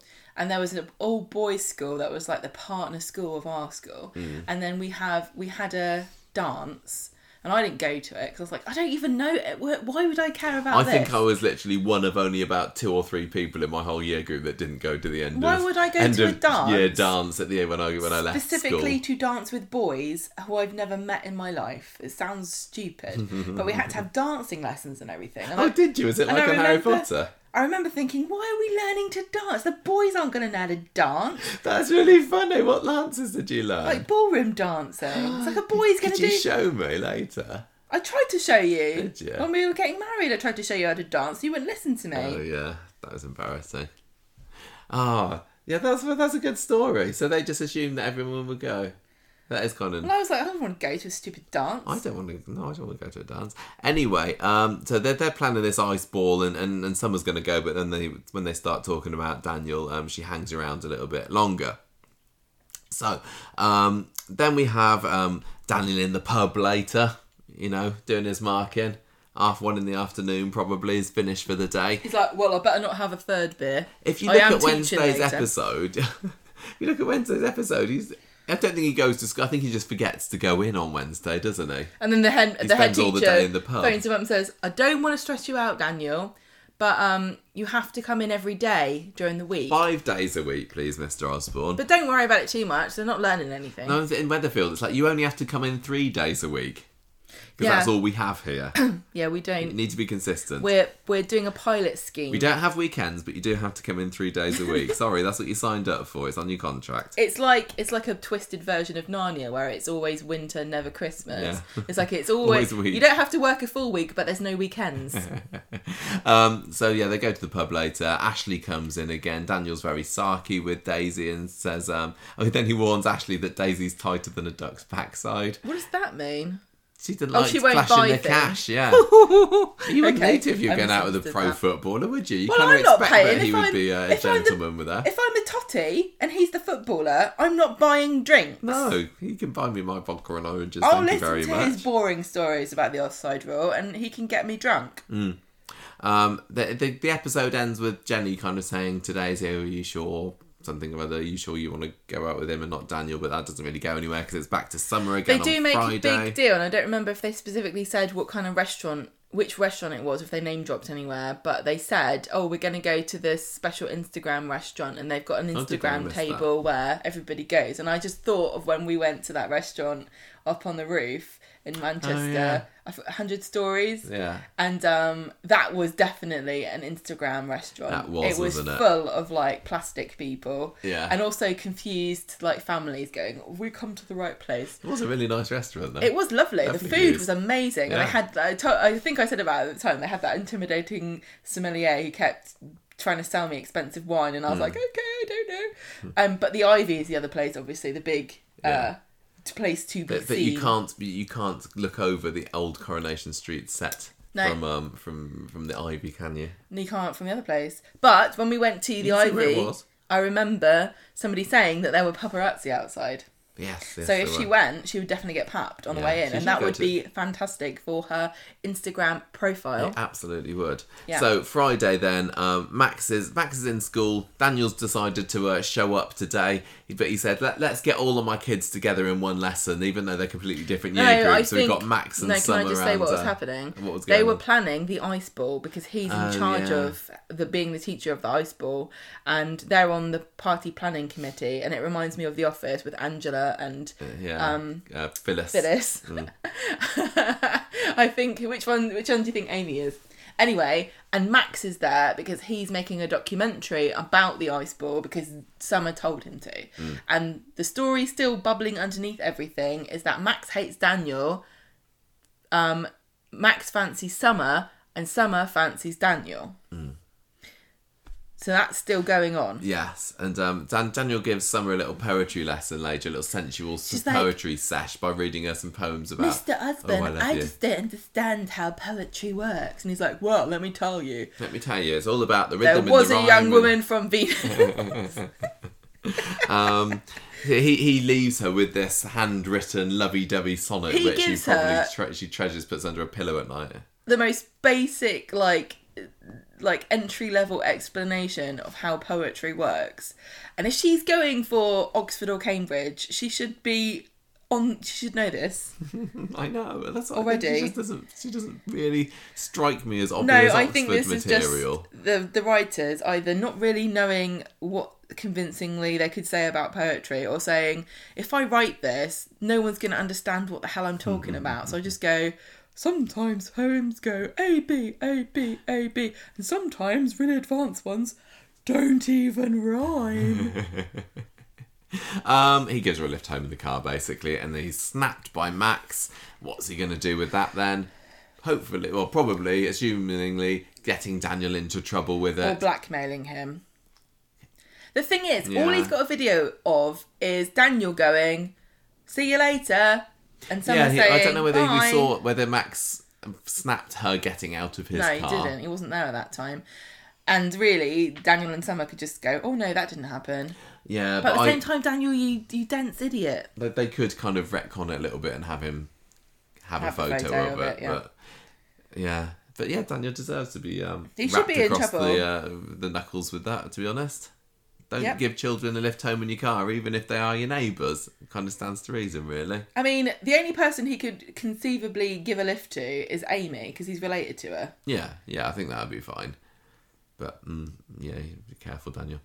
Um, It's really annoying because, like I said, safeguarding of children is taken incredibly seriously in pretty much Yeah, every single school. and, and, and more, more and more seriously every year. Yeah, it's not it's not fair on the on like I know Coronation Street doesn't like teachers, thinks that they're all idiots or lazy or don't do anything, but it's really irresponsible to make out that this could happen. Like I know, but I know this does happen. This is the trouble. I don't know what the But I don't think it happens with people that are so oblivious as Daniel. This is what I'm trying to say. If you a teach for a teacher to get himself into this situation is normally malicious and done with intent, Hmm. and there's not really a lot you can do if they're being secretive about it, um, th- other than monitor everybody all the time, which is pretty much what happens. I don't know what the current um, you know, training or advice is to teachers about should you be in a room alone with one lone student, especially one of you I- know the I opposite gender. and I I remember was when I was in training, I was like, don't don't get left in a room with one child because any any accusations could be made. Yeah, And I exactly. and it must be even even more so. Like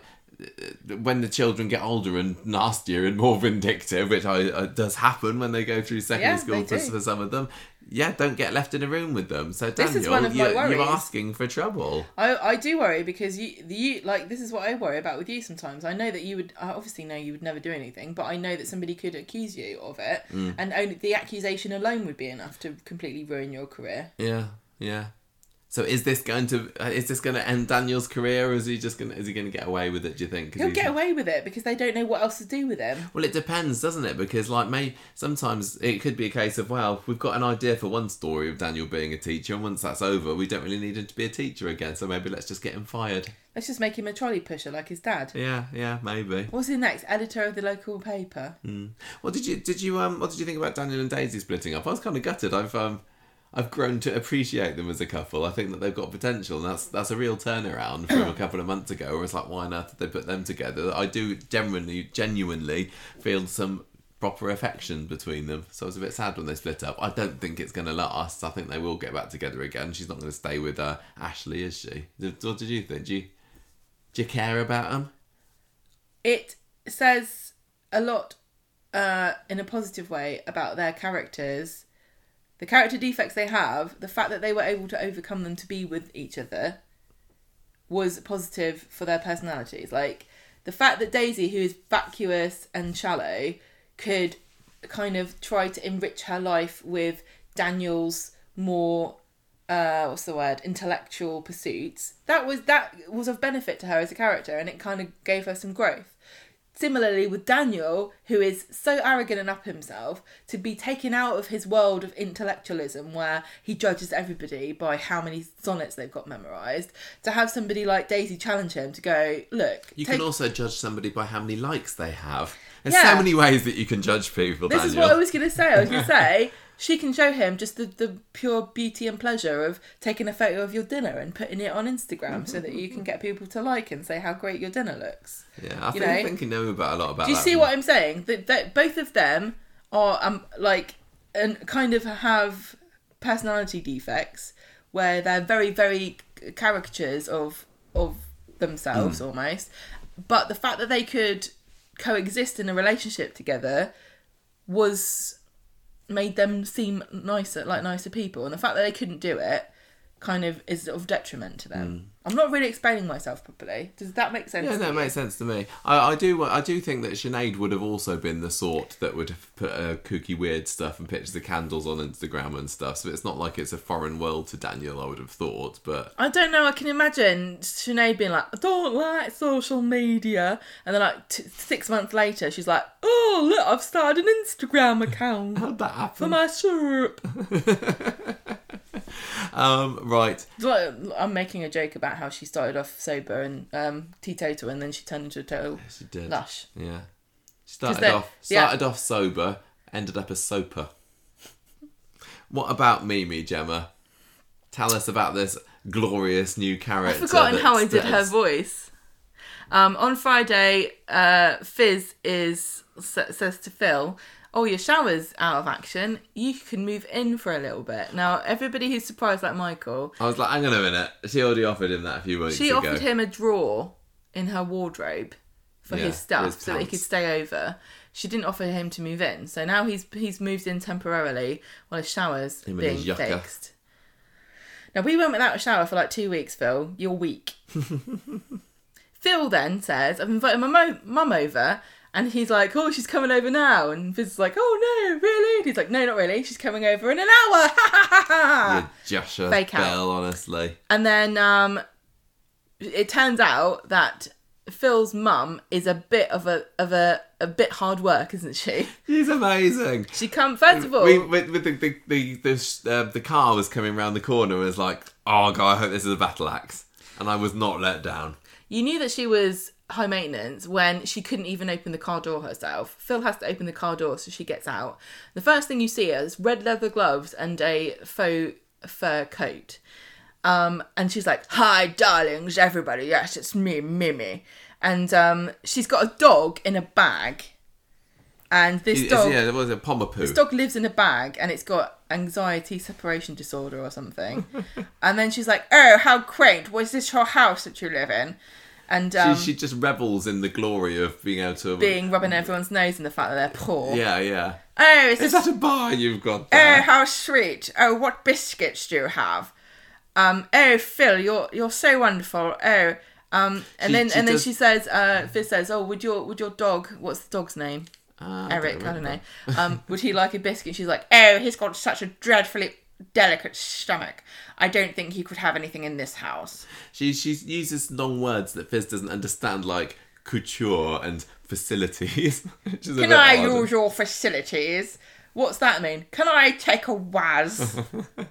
Fizz should just directed Fizz, her out like, to the yard and to the Surely, outdoor cars. Fizz is intelligent enough to understand synonyms. I, I I think that Fizz probably would have understood her, yeah. But She spent the whole time going, Gosh, goodness gracious, I don't know what you mean. I you would like mind. a condiment? What is that? I didn't mind. I thought that for the um the what they were going for in that scene, I, I, I allowed Fizz to be a little bit thicker than normal because generally, generally, I think Fizz is written to be have some kind of She's modicum not. of intelligence. well, Mimi's like, Oh, Phil, your birthday is coming up, and I'm going to celebrate it with my friend Petra, and we're going to cook something amazing for you.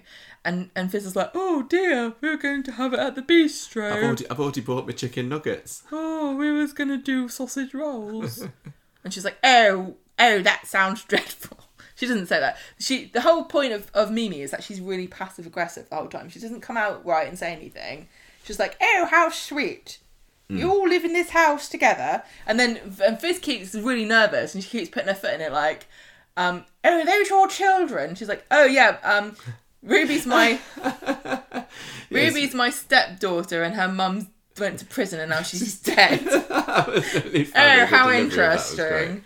What a funny story. I, think, I don't think I'm not thinking that Mimi is a hateful character. I don't think she. I think she's just think like she's just this is blissful kind of funny how- and weird. Yeah, she's blissful about how condescending she's coming across. Mm. Uh, but I got, I, I want Evelyn to have a scene with her so much. And Fizz said, I "Oh, know. she's away at the moment." I know, that's so. sad. Is she off doing a jaunty holidays with James again in Europe? I don't know. But if we don't get a scene with Evelyn and Mimi by the end of this character's tenure, I'm going to be Gonna riot. incredibly disappointed. And I don't expect her to be a long term character, unfortunately. I mean, even Phil, I'm surprised that he's still in it. I know. He, he, um, but oh yeah, like Mimi, stay, Phil, stay. I love both of those two characters. She- Then- she's amazing. Phil, who is a gormless man who doesn't understand what is what is unfolding in front of his very eyes, suggests that Fizz and Mimi get together to help to celebrate his birthday. Yeah, cook something together. So here we go. Here's another office party planning committee. Only this time it is a bit more like Angela versus Phyllis. Mm, I think Angela is Mimi. I want this to be an A story next week. I don't think it will be. No, I don't think we can get that much mileage I, ne- I need Mimi every day in my life next week. So She's the amazing. sausage rolled, we're thinking venison and sage, right? Not pork. That's boring. Oh gosh, I love her. Right, we've been we've run long on the street talk today. We had a lot to I talk know. about. It's- Uh, it was funny. me. I was like, no, it's fine. It's fine. As, as I was watching this week, I was thinking, oh, this is a bit boring, really. But I think that today's episode definitely did really lift good. Mm-hmm. it. It it wasn't like you know top of the class or anything, but I I, I enjoyed. Daniel wouldn't be asking it to stay after school to write a sonnet together, No, no. but he might give up his lunchtime because I mean he's got enough spare time as it is.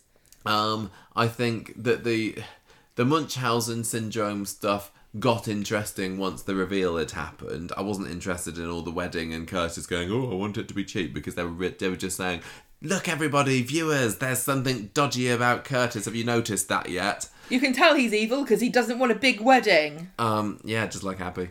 Um, s- but it, it got interesting halfway through the week, more interesting anyway.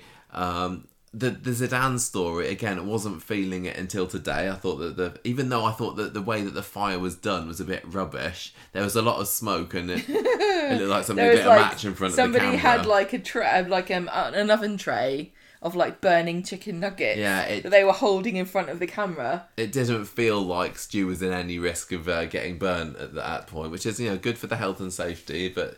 You, you want, want there to be a proper fire because it was the same with. Alina, wasn't it? Where they just had a bit of smoke under a door. What's the point of having a character who all this time has been wearing a beanie and then not set the beanie on fire? Exactly, like on um, like what's it off Home Alone when he gets the blowtorch to the head. Exactly, exactly what I'm thinking. Um, but yeah, that that got better, I thought. Um, the Grace was okay. I didn't really like Grace and Bernie together, but that got more interesting when she was making those demands today. I know that some people have said, "Oh, I don't understand why Grace would hang out with Bernie." Also, the other way round. Yeah, I know. I, I don't get it particularly. I think maybe Bernie was just Bernie's like old enough to be her mum, but she was like trying to. She wanted to buddy be. up with her. Yeah. Bernie's just weird, but I don't think even that's an adequate explanation. So um, I I was going to go into the twos before this episode. Really? Yeah, it was just well, that wasn't I particularly can grabbing me. I can tell how much you're enjoying Coronation Street by how diligent your note taking is. Because when you're enjoying it, your notes are rubbish. Yeah, the the, the scenes with Mimi on, I was just On like, Friday, you were like, "Oh, I haven't." I mean, today you were like, "Oh, I haven't." I haven't taken any notes I on haven't this written scene. this That must down. mean that I'm enjoying it. yeah. Yeah, so that that was that's my um that's how you tell. Um, I am going to end this one with oh I, I can't let this this week bring it up too much. I think maybe I'll This go day. for a, today make it bring it up too much. I think I'll give it a three. I think I might give it um three breastfed ten year olds Well- out of five. What about you? I'm going to give it three and a half tacky hot tubs. nice, nice. What was okay. who was it that was saying about that? Alya, I can't remember. Hot, hot tubs tacky. I thought they were rich people's things. No, it was uh, yeah. No, she no. It was Yasmeen. What she they were talking about? I thought it was Alya because they were saying Tally and Tim have got a tacky hot tub. They, yeah, they have got a tacky hot tub, but Yasmeen doesn't want one because she thinks that they're tacky. We could have a recessed one. We we have been eye, we've eyed up a spot in our new house, haven't we? Where outside our Michael really house, wants a hot tub, but we where probably we would never hot use tub. it. I know, I know, but we've got we've We got a bit of patio that's in a little corner that would be perfect it. for one. Yeah, we do need to. Uh, we do need a. Weatherfield windfall. It's Yeah, true. we do. What was that? I, I wrote down breastfed ten year olds here, but I can't I know, remember what that was know in reference to. I can't Bikes remember. made of wood. That's the posh mums at the play school that Bernie was ma- Bernie and Grace were making Oh, fun yeah, of. it was, wasn't it? I could have done that. Right, um, character of the week this week. Who do you reckon? Is it Oh. Curtis? Is it? Is it? I I I, I kind of want it to be Mimi, but I, it shouldn't really be Mimi. Um, not Zeedan. Uh, Not even Stu, because I think he's a bit of um, an arse to to um what's her name Yasmeen, and he really took offence where none was intended, which is no way to live your life. well, he was mostly just offended by Zeedan, who yeah, was he was being offended very by offensive. Zeedan, but then he took it out on on Yasmeen and made out that she was patronising him and everything. Hmm. She was a bit stupid because she just basically like said, "Come and meet me in the in the restaurant," and then he came and she was like, "Here's job." Like Hmm. like that is a bit patronising. You should have asked him if he wanted one first. I, I'm gonna I'm gonna give the character of the week to Mimi.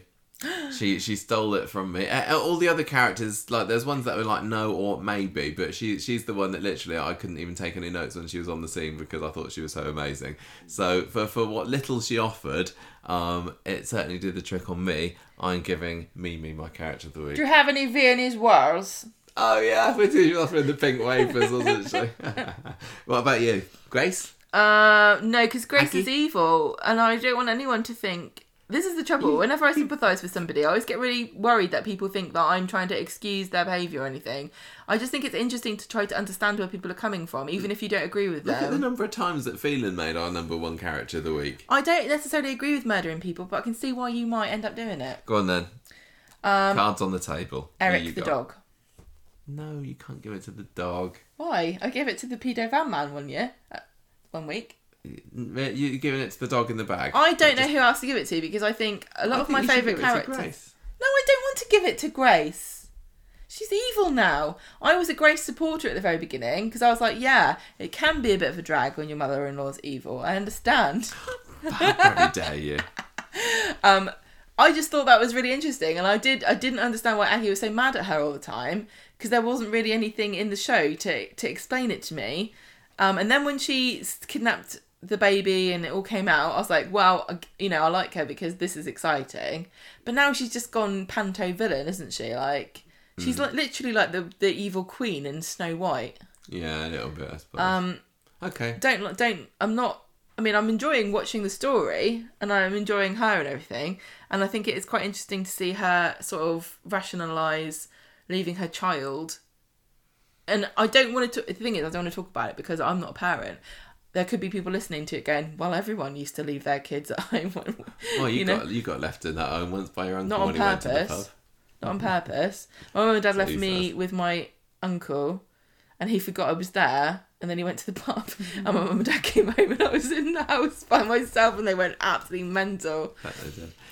Bet they did. Um, yeah, the dog, Eric the dog. Eric the dog and me Mimi get our characters of the week. Yeah. Well, what does that say about the week? I don't know. Okay, we're done. Blimey, that was a long street talk. We need to move swiftly on to the next part of the podcast, which is the news. I want to quickly say something. This is the What? cabin, but I just want to add some feedback because I've just seen a really great comment from Christina on our Facebook group about Daniel and about the fact that he was been hiding Daisy. Daisy and him has been sneaking around, and people are going to might think that that's him in summer. Oh yeah. And now he's got Easy this. sneaking. Now he's written this note out. I just thought, oh, she's looking at this poem and she thinks, oh, it's cute that it's from him and I can pretend it's for me. But really, somebody could find it and go, oh, you wrote him, a- wrote her a love letter. Yeah, I don't know about poetry. I don't recognise this. Good point, Christina. Well done. Well done, Christina. I didn't even think it would go that way, but it does look a bit like Max could actually set him up to make it look like they had been carrying on together. And of course, Summer would deny it whether they had or not. It's not a very good way for Max to try and um, ingratiate himself with To such Summer, a no. summer, really. But Well, um, you know, he- he's only he's young, isn't he? codger. Yeah. So, uh, Gemma, I'm not a celebrity, but I know someone who is. Simon Gregson. yeah, he's a celeb. He is a celeb, and he wants to be got out of a castle. And he was got out of a castle at the weekend, were. wasn't there? Because there was a storm that went on. So Quite a big one. Right, Simon Gregson went into I'm a celebrity in a castle. I really like it in here, but it's not enough interior decorating, which I think is what it's called now.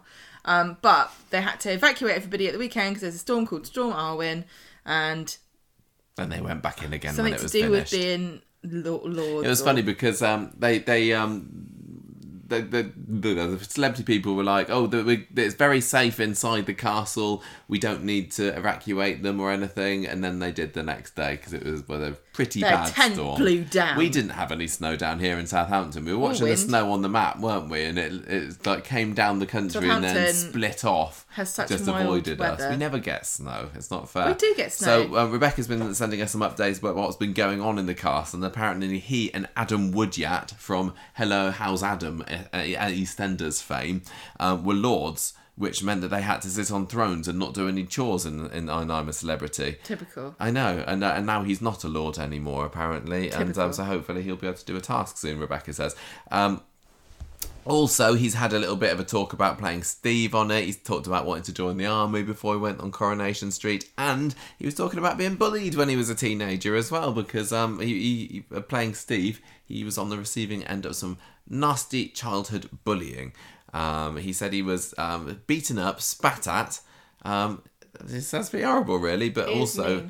Bev Callard uh, was on Loose Women this week as well, and she was talking about how she and uh, Charlie Lawson helped get Simon through it. Um, Very nice. Yeah, whenever you think about what it's like to be a child star, you imagine like being a properly lauded and popular. And Well, especially if you're brought in as you know the hunky one, like Simon Gregson was. You, Kids are you know, on the front of all the buckets, magazines and everything, with your floppy hair and your white t-shirt I know, tucked but I think I would jeans. take. I think if I'd known him, I would have been like, "Who do you think you are?" But anyway, keep going, Simon. We're not watching you, but hope you do well. so is that is this what what was Miley Cyrus in? Um, Hannah? Montana. Oh yeah, is that was that in Hannah Montana where everyone used to just beat her up? Probably. I Mm. don't know. Um, the Coronation Street Christmas schedule is in now, everybody. Uh, I think it's a fairly normal weeks around there, but um, Friday, which is Christmas Eve, you're only going to get half an hour of it. I don't know what our podcast recording schedule is going to be like this by around here, by the way, but we're going to see my dad's for a little bit over Christmas. So No, we won't be no, hang on a recording minute. then. You're gonna see your. My dad. You said your dad's. Oh, it's just like your me and Curtis. Your My- dad my has got dad a gay dad. partner all Gonna- of a sudden. I'm gonna go and see my dad around Christmas period. We'll record before we go. We'll record when we get back. But yeah, half an hour on Christmas Eve. Saturday is Christmas Day. You get one hour of Corrie then. Sunday, Boxing Day, thirty minutes. That's There's not a load of extra Corrie, but um, if that. Uh, one thing they're starting, or they're going to be doing this year, is putting them on the ITV hub at seven o'clock on the morning of the broadcast. Oh, what do we think of that? Silly.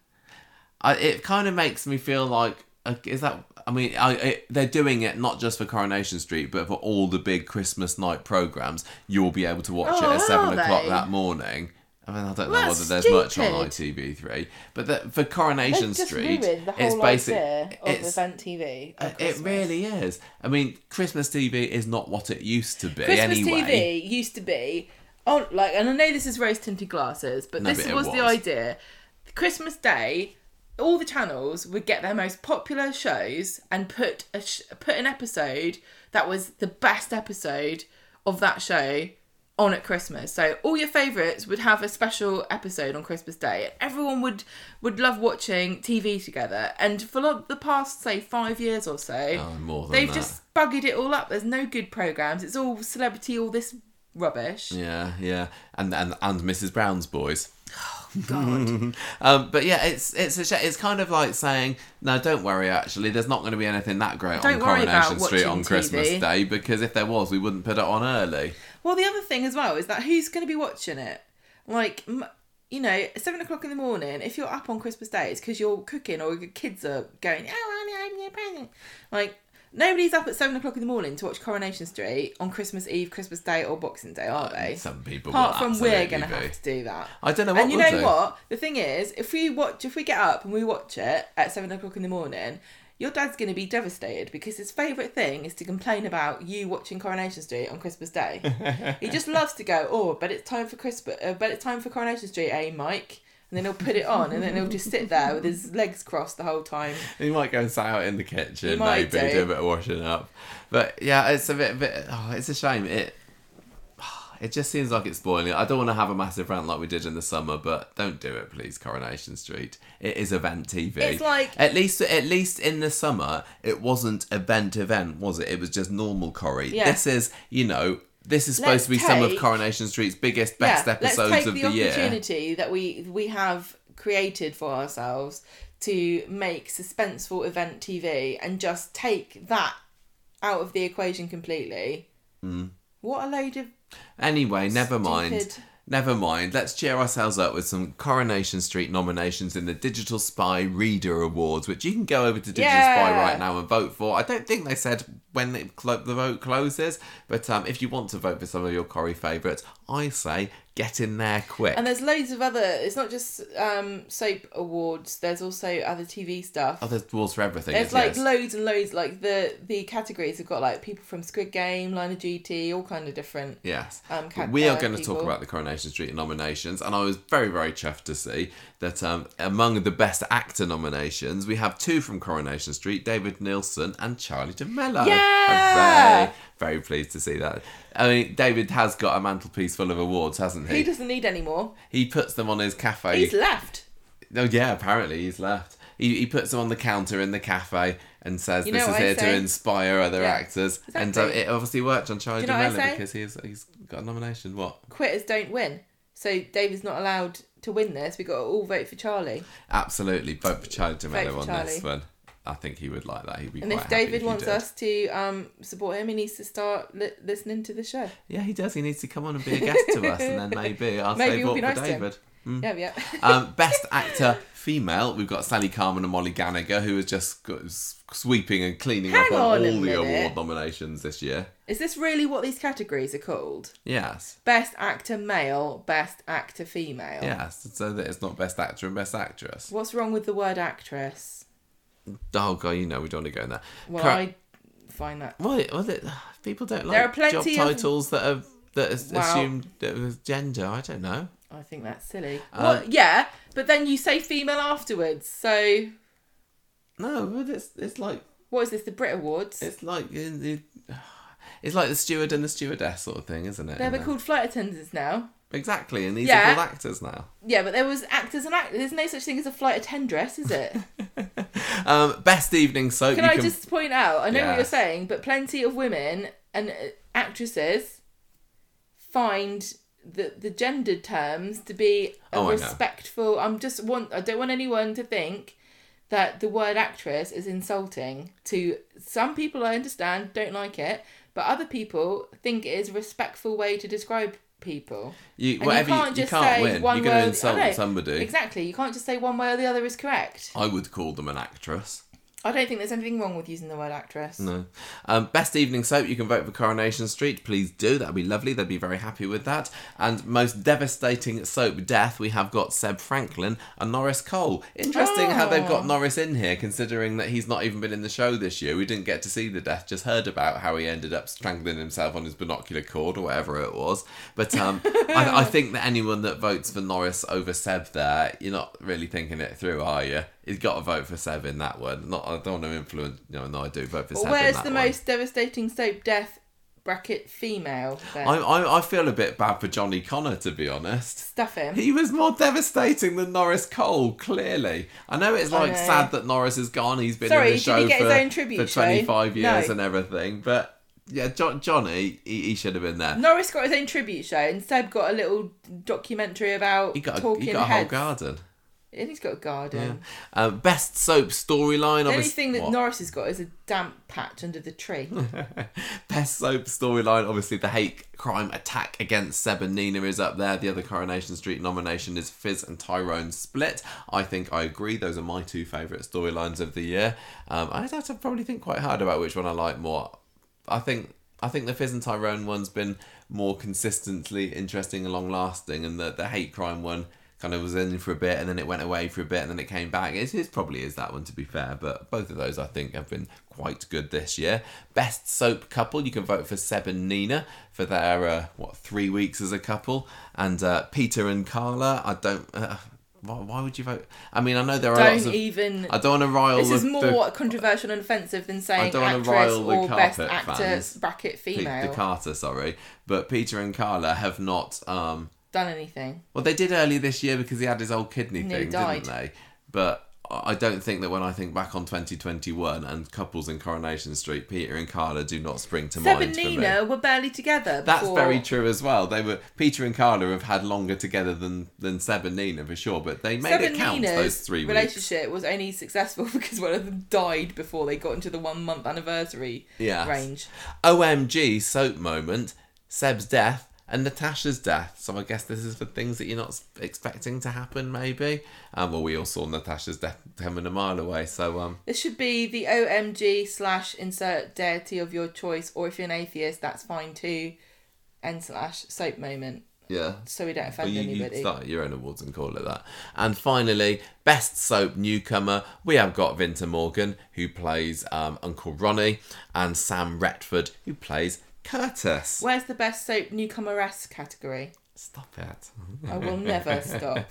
Um, Coronation Street hasn't had very many new characters this year. No, it hasn't. Really, really hasn't. I mean, we've got a Conversation Where's Street Mimi Awards coming out in a few weeks, and we haven't settled on all our final picks yet for the for the shortlist. It's funny But, um, because I kind of, I'm not very good with times, and I'm like, Vinta, is he really this year? yeah, this time last year, Made a little big did we know. hasn't he, with his tight t-shirts and his fancy hats. Yeah. See, I would say that, you know, I like my Fergus, I like my Stew, I like my Mimi. Really, I know they should have a category for side characters. Yeah. shouldn't they? They Best really, soap really side should. character. What would you call it? Best soap side character. Best supporting performance. yeah. Best yeah. supporting Best, performance best arrest. supporting. Supporting. So porting. the thing is, this isn't actually. Supporting. That's what isn't actually a it. soap awards, so they can't get into the weeds too much with like best soap dog. No, but it is, it is a shame when you, you do get these minor characters that make a great impression and there's no opportunity for recognition for them. I think them. that would be a great category for the soap awards. You know, Yeah, yeah. best absolutely. supporting performer. Yeah. Because there are, and that you know what though, that would be the category that all the blooming Paddy Gin- McGuinness or whatever Hmm. would always win. Yeah. That should be best supporting performance who's not also a celebrity. Um, and finally, th- we, we touched on this earlier, and this is news, but not really news, but it was reported in the news. You talk, you said about Roy or David leaving the show, and we, we didn't know whether or not he'd gone or, or not, but we kind of left last week's pro, uh, podcast saying, no, he probably hasn't, has he? He's going to come back. Surely he's not doing an Emily Bishop here. But according to the tabloids, and I think this is on the Mirror, I got this one from at the weekend. Um, David Nil, no, not the weekend, a few days ago. David Neilson has kind of semi-confirmed that he's gone for good, but if you read the quote, he clearly isn't saying this. He says, I'm 72, obviously. When Corrie aired Norris's funeral, we had a scene with the hearse pulling up, and because of Malcolm Hebden, I thought, I'm really sorry that I won't get to work with him again. This is talking to Inside Soap, by the way. Um, he said, There are two exits in this for me one for my character and one for David. Hopefully, they won't coincide. Maybe they will. So he's kind of saying, But he's saying then I might come back and die in the job. Basically, yeah. I know Roy leaving will get a means reaction. he's It's a not big left part of your then. life, uh, popular culture. Yeah, the fact that he's saying maybe I will die on the job does strongly suggest he is going to be returning at some point. But obviously, the tabloids were able to It's just spin being that enigmatic. into saying, "Oh, he's yeah." It's it's in, if he had gone. Coronation Street would have said by now, he's gone, goodbye Roy, Roy tribute program. The, the fact that they're not doing that is making it really, really obvious he's not. Unless it's an Emily Bishop situation, which is perfectly possible. But um, no, I think he's going to be back. He's going to roll back into town soon at some point. And that's that. It's not really news. Are we done with the news? I just, I'm just still annoyed Any- about this categories. I think, don't you think it's restrictive? Because if you have male or female, where do the non-binary people go? That's not fair. I know I was wondering that when I saw this. Because if you like, you can say if you're um, non-binary, you can say which one do you identify more with. But when you're saying male or female, it's like you can't. You know, Mm. I think it just seems a bit crap. Well, I don't know if there are any non-binary soap actors. I think there are. Hmm, I don't know. I Wasn't don't know. I didn't don't know somebody in. EastEnders? I'm not sure. Well, Oh, we yeah, should no, start maybe, one. maybe. We should start one then. Hmm. Next year. They say if you want an award, then you just got to pick. No, make a category. I want to be in both of them, please. Right, let's. um, I want to do the news, the, the, the feedback. Let's move on to the feedback now. Feed back. We feed it back. We feed it back. You, you feed back to us. We feed it back to you. It's a, it's like a, a, a supreme loop. It's like human centipede. you tell us things about Coronation Street, Or feedback. uh, and we will say what you think. We'll go, because it's not just about what we You're think. wrong. If you listen to the feedback section and you see people saying their opinions, say, I've got better opinions than that. We challenge Prove you. it. Yeah, prove it. By writing into us at conversationstreet at gmail.com. And I put back my request. Next week we got episode 500 and I want to just be flooded with emails please with people saying how amazing the podcast is and how it's been a life-changing experience for you discovering it. If I don't get that from every single one of you, I'll be sad. Thank All you three so of you, please. some people have already written us um, emails this week that are specifically for episode 500, but we will not show those this week, obviously. But we have got quite a few other bits of feedback, actually. We've got a nice variety in the old inbox this week. But before we get onto them, as usual, we've got the Facebook group score, and they gave last week's episodes of Coronation Street 3.29 out of 5. Vanessa gave it 3.5 random food stuffs and beverages out of 5. I thought you said random food foof. Not foof stuffs, that would be very rude. because foof means something in this It house. does in this house. Um, no, food stuffs and beverages. That was what uh, Mary was spouting out. That was one of my picks for last week as well. Yeah, good said one. That. Judith gave it three life-size models out of five of Andy Burnham wearing a crown and carrying a massive scepter. I think it was a scepter whittled out of wood. Um, Now a lot of people have accused um what's his name? I The man who who you're plays- talking about. Curtis's dad. I don't know what his name is. Neville. Neville. Neville Longbottom. A lot of people have accused Neville of looking like Andy Burnham's dad. Oh, did they? You know who Andy Burnham is? No. Should I know? Yes. Michelle is the winner you've picked. Oh yes, you gave it two Argos adverts that I missed because there was a little discussion that Oh. went up on the uh, on the Facebook group, yeah, and you like mentioned them, it to yeah. me about did you see the massive blatant Argos advert, and some people Oh, saying yes, yeah, that was yeah, really obvious, wasn't it? And other people Yeah. saying what Argos advert? So two Argos It's adverts I subliminal. missed. Yeah. I'll, oh, we we bought a uh, an iron this week from Argos, didn't we? So it worked on us, obviously. Gemma, would you like to read out the first email? Graham. It's from Graham, and he says, "Let uh, firstly, let me let you know how much I really enjoy your podcast. I've been a loyal listener for many years now.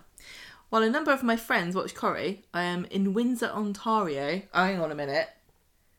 I would listen to a podcast recently where they said on on ta, ta, Ontario, really wrong, and I think that's the way I say it. Oh well, I'm sorry. I'm saying it with an English accent. Does that does that excuse me? absolutely.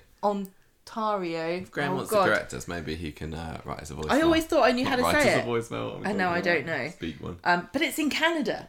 Um, and due to COVID and social distancing, etc., I rarely get to discuss the latest goings on with them. Consequently, your excellent podcast, as well as the Facebook page, help me feel part of a greater community and less isolated in my enjoyment of Corrie. Admittedly, some storylines are occasionally distressing or just plain dumb, but that does not detract from my enjoyment of the show. As of late, we could use a bit more comedy, but these things ebb and flow. Yeah, yeah, I agree. Good email. Oh, we're not done. we're Yeah, not you've done. got you've Sorry. stop backering about. Sorry. Ah, he says, I know we often get very vested in characters and sometimes find it hard to separate the characters from the actors who portray them. But what the heck? It's only a TV show, not real life. Keep up the good work. Will do. will I do. agree.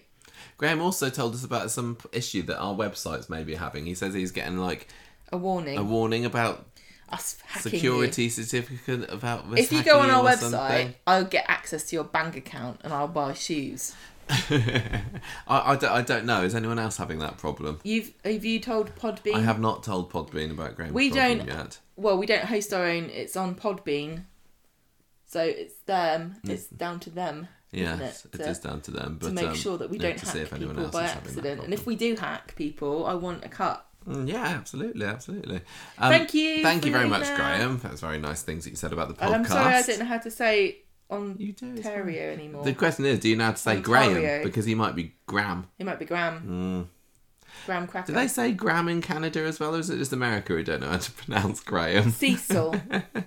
Chris says, This has probably been mentioned elsewhere, but I'm thinking that Kelly making her peace with Nina, who has just taken on the cafe, might be the cue for Kelly's friend Stu, who said he was a cook in the Navy, being brought in to take over in the kitchen Did from he? Roy. Did he mention he was a cook He in the Navy? Did mention it once or twice, yeah. yeah. that. The worsening cough has to be relevant though. Will he be the street's first confirmed COVID casualty? Oh. I can't believe I didn't even think of COVID Well, no, with all he this coughing. not. When he coughed the first Oh time, yeah, he, said, it's not contagious. doesn't? Yeah, he's also been having it for a good good few weeks now, and we know from personal experience. No, Oh, actually, no, that's wrong. That is wrong, actually, because we didn't. Our COVID didn't last for a week, but the cough Maybe was the he's last got thing long to go. COVID. Maybe, Maybe that's does. why he knows he's not um, contagious, contagious anymore because he has had COVID. Oh, Chris could be onto something. It's got to be something. I just It think it's really going to get picked up at the hospital. It is really interesting that nobody on Coronation Street has even got COVID, let alone died of it. No, you kind of everybody knows a good few people that have had it now, don't they? Well, I mean, I found out last weekend that my aunt died of COVID, and so did my godfather. And I got told this in a very casual, offhand manner by my Gemma wasn't close to her aunt, by the way. Can my, we just say she's not being? not, um, there's a very potted history. She wasn't related to me, but it was still sad. Yeah, absolutely. woman I never I even knew. I. I never never even met knew her. her, but I, I know of her She was and her, um, incredibly her antics. and beautiful. She was very beautiful. She went to a famous place. She did. Do you want to say where she went? you've set. You've brought it up now. I don't know whether you want to mention it or not. She- No. okay, okay. We'll leave you guessing about that one then, listeners. Um, yeah, no, it, it is weird, and and they could have somebody get it because lots of loads and loads of people are getting COVID now and being Well, pretty see, now, fine with now it. Now we've got it. We're like, they should put it on the show because everyone's getting it. Well, eh, so many people know people with it, and you can still have somebody with COVID, but just not, you know, not make a big deal of it because I for lots think- of I think people, no. I think they. I think it's the moment is past. It's too late now to have anything about uh, about it in the show. That no matter how they did it, they would be accused of being political because it is now a political topic, isn't it? It's ridiculous. If they had somebody in it who had very mild symptoms and recovered, they'd be accused of trivial, trivializing it. And if they had somebody in it who had a se- serious um, case of COVID and had to go into hospital, maybe had to be ventilated, maybe died, they'd be accused of scaremongering. You know that they would. It's so political. it's a shame because uh, b- back in the early days of COVID, um, they couldn't mention it on Coronation Street really because the situation was changing so much. But also, nobody a- wanted to hear about it. Nobody wanted. Yeah, nobody wanted to hear about it. We you, because they were writing and filming so far in advance, it would not be in date by the time it got broadcast. But now, and I know we got this Omicron going around. Um, things are have been fairly stable with this is what COVID is like, and I think they probably could get away with just having oh yeah, um, Dev's Dev's got COVID at the No, moment, so he can't come to have out. there. No, Mm. no, I'm not interested. I don't want to hear anything to, it, to do with art and fiction and stuff and entertainment. I don't want anything to, to do with COVID for about five years. Okay. Don't come to me trying to entertain me about COVID. I'm not interested. Okay. Next email, Gemma. Jay says, Hello, Michael, Gemma, and pod fans. I've never heard that before. Pod fans. I want to wish everyone a Merry Christmas, Happy Holidays, Happy Kwanzaa, Happy Hanukkah, and any winter festivals I have missed. Did you see Kevin Kennedy's tweet? Uh, I think it was yesterday or earlier today, where he got he was getting a bit annoyed by he was in America at the moment and people wishing him happy holidays. No, he's like, "It's Happy Christmas." That's silly because you don't know who what you celebrate. it's fine. I don't. I wouldn't be offended. No, But I equally, if somebody if, if somebody came to me and said Happy Kwanzaa, I'd be like, cool. I could have one if you told me how to. what Jay's- do I do? yeah, me How does one have a happy Kwanzaa? Jay, I fear I, it might have been sad because I didn't know I was supposed to be happy. Jay says, I would first like to say I have been very entertained by Corrie lately. Super Soap Week was action packed, and if you put aside the urge to say, how convenient, then it was good. Soaps are based on things happening in more convenient ways than real life.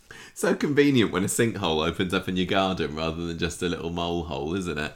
So convenient when your mum gets shot rather than just Lingering about and- swallows a fly. and spending all your inheritance. Jay says, I have put together a bit of a gift list for some of the characters and Oh, Corrie. yes, this sounds good. Warning: some of, some listeners might find the following harsh. Oh well, this is my That's list. it. Oh wow, just say what you want. Right, what are the Coronation Street characters going to be Oh getting? no, for I think I need to say. according to Jay. I need Jay's attitude of oh well. Yeah, you know when you worry about the things. I that do you say. worry. I don't want Just anyone like, to oh, be "Oh, well." offended, but equally, I, d- I would really, if you don't agree with me, what I'd really like you to do is just not worry that we have different opinions because it really doesn't matter. Jay says, Zeedan, this is his list of gifts, Christmas gifts. Zeedan, new haircut that doesn't involve a mixing bowl on your head. Harsh. Oh well. Nina, an ounce of forgiveness. Daisy, She's any got that now. She, you, I think you're a bit behind, aren't you, Jay? Because she did some lovely forgiveness outside the I Corrie think she needs studios less last week. Maybe just a pinch rather than an ounce. Daisy, anyone better than Daniel? Jack, a personality. David and Shona, five tons of dirt to fill a hole. Uncle Ronnie, shirts that fit. Toyah, a moment to remember that she and Peter had a big affair where she was the cheater. Yeah. Mm, hmm. mm. Summer, some paper towel tubes and cardboard boxes to build some more epic robots. She needs to take some of those robots along to Oxford University, don't she? She's like, guess what? I made used this." to make robots. and I used to talk to them in this voice. There's like That she is a massive nerd. Give her a yeah, place. let her in. She's weird. Corey, one of those undetectable Highfield prison cell phones. yeah. Kelly, a street where people can forgive or even ignore her, especially those who have done time themselves, which is most of them. Steve, a well written, funny script. Gosh, yeah. Harsh. Leanne, Oh, Nick, well. and Sam, um, a big hug from all of us. Ah, how sweet. I'm sure you can think of many more gifts that would make the characters' lives or the viewers' lives better. What gifts would you give? I wish everyone health and happiness through the season and in the coming year. Have you got any idea? I don't know whether I Oh. have at half past one in the morning. Well, you always, you always kind of, you don't show me any of these questions before we get to the feedback. I'd forgotten section. that we were having this in the podcast today. I'm really behind. This, sounds a bit like a listener question to me. I'm really behind um the idea of Zeedan getting a new haircut. But am I? Because I don't. I think I kind of like it now. Pick a character. What would you give Jenny for Christmas? One of those um one of those glasses for wine that fills a whole bottle, Yes. or an a wine advent calendar. Oh, a wine advent calendar. That would be good. You have to be careful not to spill it. I'm really what bad are at you talking presents. about? What? How do you think it's dispensed? Do you think you open the window and then you kind of suck through No, a straw? I imagine just a little mini glass inside. maybe maybe it's that, but it's got a little foil lid on the top, like you know when you do your The lateral flow Marks and, no, no, no. The ones in Marks and Spencers you used to be able to get the little goblets for picnics where you had a foil cap on the top of because you're like, I'm classy. I'm drinking Yeah, that's wine from want. a glass. what you want. I'm But terrible now- at making present, getting presents in real life anyway. So coming up with ideas for presents for fictional characters that I've no idea. Yes, because you came home from school today and told me that you are responsible for purchasing, on behalf of the entire staff, a leaving present for one of the members who is who is going leaving this Yes, when we were losing a cleaner. and I said to you, you can't even buy me a present, and no, you I've know got no me, idea. let alone a lady that you only know briefly through work. know. Why have they given you this responsibility? Because I'm kind of in charge. I know, but your skill set I'm third in buying. command, actually. Um, no, I know. I, I think I don't know. I, I sometimes try and pawn, uh, sort of voice these things off on other people, but I'd give Alya a personality. You can help me. That'd be nice, wouldn't it?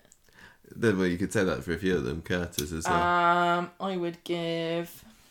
what could what would Mimi like? Oh, I think that she would like like a little a box set of those TV, um, like a TV documentary of life in the slums or something, or you know, or or, or, maybe yeah, I even love like that um, documentary, the- Life in the Slums. or, or or a shameless box set because Yeah, she seemed like she very enamoured. Ew, isn't it wonderful to see how other people live? I've done, I've forgotten how her voice goes. Maybe you could, you, you know, you can get um, Virgin gifts uh, vouchers or like experiences, like you know, go stay in a hotel for a night, or go segwaying or whatever, or do parachuting. Maybe you can give her an experience of living in a backstreet terrace for the night. I think Mimi would Oh. love that. Yeah, like a Virgin um, Red Letter Day thing. Yeah, yeah, that's exactly that's what I was thinking. Yeah, Um, I would give Grace. Um, I'd get her tubes tied, so she can't make that same mistake again. yeah, and check her out old, she wants. the old snip snip. Um, Aggie. Uh, Cookbook. load of nappy. Yeah, cook. Delia Smith, How to Cook. Volumes one, two, yeah, and three. boil an egg. so mean. I'll give Daniel just like some recognition that this girl is fancying her because he seems completely oblivious to it at the moment. yeah, I'd give Daniel a clue, Yeah, and I'd give Daisy a mirror, because she'd love it. she would, wouldn't she? I'd, I'd do one of those things where you can buy a load of followers on Instagram for Daisy. Do you think she'd like that? Yeah, it's very traditional route to success. Hmm. There you go. There's there's some ideas. Sorry if they're not the best. We didn't have time to prepare those. And like I said, it's half You past copied one. and pasted this, so it's your responsibility. I know. Susan says, love. Oh, to my turn, I was just trying actually. Thank you. Susan says, "Love the list of questions recently and the Sally Ann Matthews interview and Yeah. the Squid Game take. Yeah, I feel connected to you guys, says Susan, as we too have just moved into a larger house. hooray! How are you finding moving in? Because we're still full of boxes. Two months on. About if work ahead getting is. Uh, I can't even read this. If work get ahead, getting it back up to scratch. So appreciate your company while I unpack, etc. There's a bit of work ahead for her to get everything Oh, back a up to bit scratch. of work. Yes, that's what it says. Yes. Haven't seen the episodes yet, but from Facebook conversation leads me to believe that Curtis' diagnosis is exactly as we predicted. How far back are you, Season Like 10,000 or something? She no, she is New Zealand. She's just where she says, I haven't seen the episodes yet. What, any of them? um, Don't I, start from the beginning. You've I got to quite catch up from enjoyed now. suspecting, Susan said. It created irony with a touch of sympathy. I think the writers deliberately led us to come to the conclusion before the characters. What do you think? I know you don't like Curtis as a character. He seemed boring, but of course he's boring. Hence his desire to create drama and attention. Maybe he will have potential.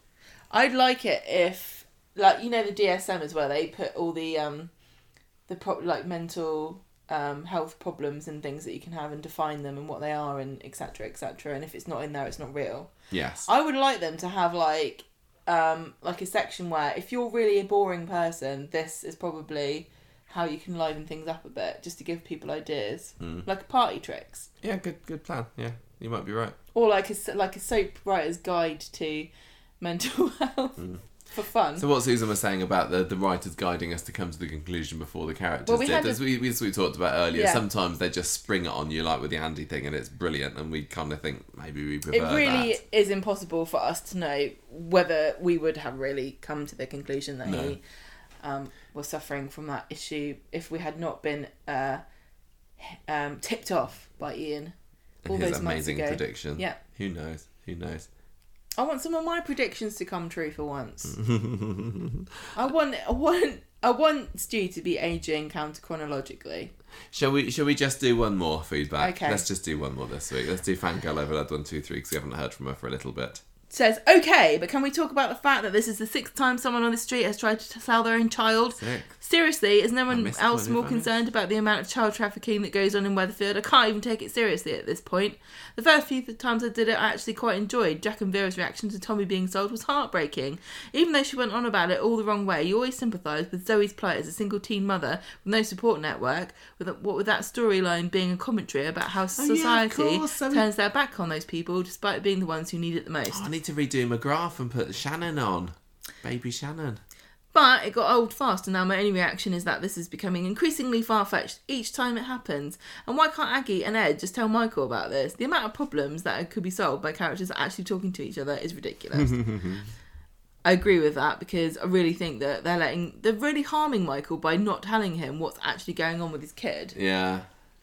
Anyway, she says, as if we didn't have enough soapy, ridiculous drama, Zeedan's done the old burn down a restaurant to claim on the insurance trick.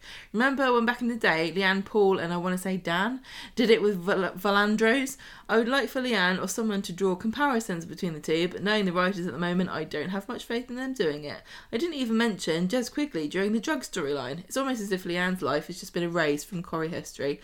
Character of the week is Stu, and I give it two and a half extremely posh mother-in-laws out of five. Thank you very much. Thank you, everybody Thank you, thank you, who wrote in. Oh, I do just want to say before we finish, we do have a new patron this week, Freya, and she wrote us an email to say that she has enjoyed the podcast for nearly two and a half years and she feels like she has a companion with her. Um, as a podcast fan, I particularly enjoy the character profiles, and she says, "Thank well done for reaching 500 episodes. It makes my work to, com- to bleh, my commute to work special." Listening to the Aw. podcast. Thank you, thank you, thank you. Thank you, well, we're not at 500 yet, Freya, but this time next week we will have recorded our 500th podcast. And we can stop then, can't we? We cannot stop ever unless Coronation Street decides to stop. I think we're going to get cancelled now because I don't agree with not using the word No, actress. You say, oh well. Are we? Are we? all. Um, do we have an actress category? No, we don't. Do we? No, we just have do. characters. No, no, no, we don't. We've got a top lad and a top lass, haven't we? We can't have that now. Yes, we're Top lad that. female, top lad male is what we've got to have. Oh, God. Top lad and top ladette. Next week on the podcast, we've already actually recorded some of episode 500, haven't we? We're, we're, we're, we're, getting Some a bit ahead. have. Some of us have recorded episode, some of episode 500. Well, the So really- podcast of the week of episode 500 would be encrypted. Again? Because I was thinking Freya's kind of cursed us a little bit. I'm just going to touch wood here. That we're going to. Now she said that we've reached 500 when we haven't. Yes, what happens if you don't make Ironically, it we might week? die. Yeah. But we do actually have some 500 is actually uploaded to the internet. It is there, so if we happen to die, please um, can the Patreons who have access to that. Can you make it public, Let's- please? if, yeah, yeah. Because it'd be really, that would be a right bummer, wouldn't it? really, really would. There, there might be more, but I don't want to. I don't want to say anything yet. But there might be more than you expect next week. But there might. There not might be. not be. There might be just I don't know at the moment. the amount that you think Like, there might be exactly the same amount and the normal amount that there always is. There might but be. um, I, I'm hoping that maybe we'll get a bit of a long think- feedback section next week because, like I said, I'm putting out the request. Praise. praise the podcast, please. Say it's awesome. Give it a review on iTunes and all the other places you can give it a reviews. Thank you, by the way, for everybody who posted um, their Spotify uh, thingies that How said. do you get that? I don't know because I don't use Spotify, especially not I for do, podcasts. but I, it doesn't come up. But, tell me. I Uh, want yeah, to people know. on Spotify this week got told what their top podcasts were. Thank you very much for everyone who posted that it was Conversation Street. I don't even follow us on Spotify. Oh well, but it's not. Yeah, I don't know how. It Oh works. wow, But, that's um, just Jay. It's Spotify just being Jay now. I put it on. Oh Spot- wow. I put it on Spotify a few years ago, just assuming well nobody's going to listen to it on that. That just shows how little my finger is on the pulse because apparently people do watch listen to it on Spotify. Well, it's because they Hello, if it's you. they spent an incredible amount of money on podcasters to make them exclusive to Spotify. Oh, did they? Is that how it works? And they do, we, do we see any of that? No. No. Do they put? Here's a question: Do they put ads on our podcast on Spotify? I bet they do. Oh, I wonder. We I don't see any wonder. of that money. Um, so you can find us on Spotify if that is your um podcasting listening method of choice. You can also find us on Twitter. We're at Conversation Stir. Um, we're on Facebook. We got a lovely Facebook group there. We're on YouTube, Patreon, um, Instagram. It's great. It's great. And yeah, you could be like Freya and be a lovely patron and get access to all our great bonus podcasts. This week we did a bonus podcast. What did we do? We had this week we did our top five was top five characters who've left Coronation Street since we started recording it that we want to come back. So it's a little bit complicated, but it was quite fun to see who we want to uh, to come back. And we are also donating our money this month to a charity that's related to Coronation Street. Um, do you think we should give it to um, the Sophie Lancaster Foundation? I think I think we probably should give our December Patreon money to the Sophie Lancaster Foundation. That seems so. pretty We'll donate it in the name of our Conversation Street patrons, and thank you very much, as always, for your support this year. Um, and And like Gemma has said, if you want to just like donate money to charity, sign up to us for a month and then cancel, then you can still have access to all the bonus Yeah. podcasts if you're at the um, at the bistro tier, and then, and then you Or- just give the money straight to charity through us. you can also just donate straight to charity. You could do that, but you don't get any free extra content. bonus. We don't get To be honest, we give about five, no, four hours, five hours of podcast a week. I don't think that people need any more of us, but That's it's fine. it's there. It's there. yeah. Well.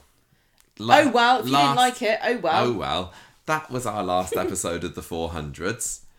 Hope that last hundred episodes went really well. It's been it was um around episode. Are you doing a speech? um It's three and a half hours now. yeah no I know I know I'm just thinking I'm just saying that around episode 400 was when we started like putting things up on YouTube more and and um It's gone really well, isn't it? we got a handful of followers on YouTube. I, I can't say I much mean- more than that, but thank you if you do follow us. and we are so influential in our posting on YouTube. And I requested specifically get rid of the dislike um, button because I don't Mm. like it. so they got rid of it. So yeah. you can thank me for that. I think. I don't. Even I don't remember. care anymore. Okay, well, it's, it's bedtime. Goodbye, everybody. See you next week. Thank you for listening. Ta-ra. Goodbye. Thank you for listening. Thank you for tolerating all my BS. We'll see you next week. We'll be 500. The music for this episode came from podcastthemes.com, Bye-bye. and it was all jingly at the beginning and everything. Goodbye. That came from I don't know where. Bye. Oh, oh, oh.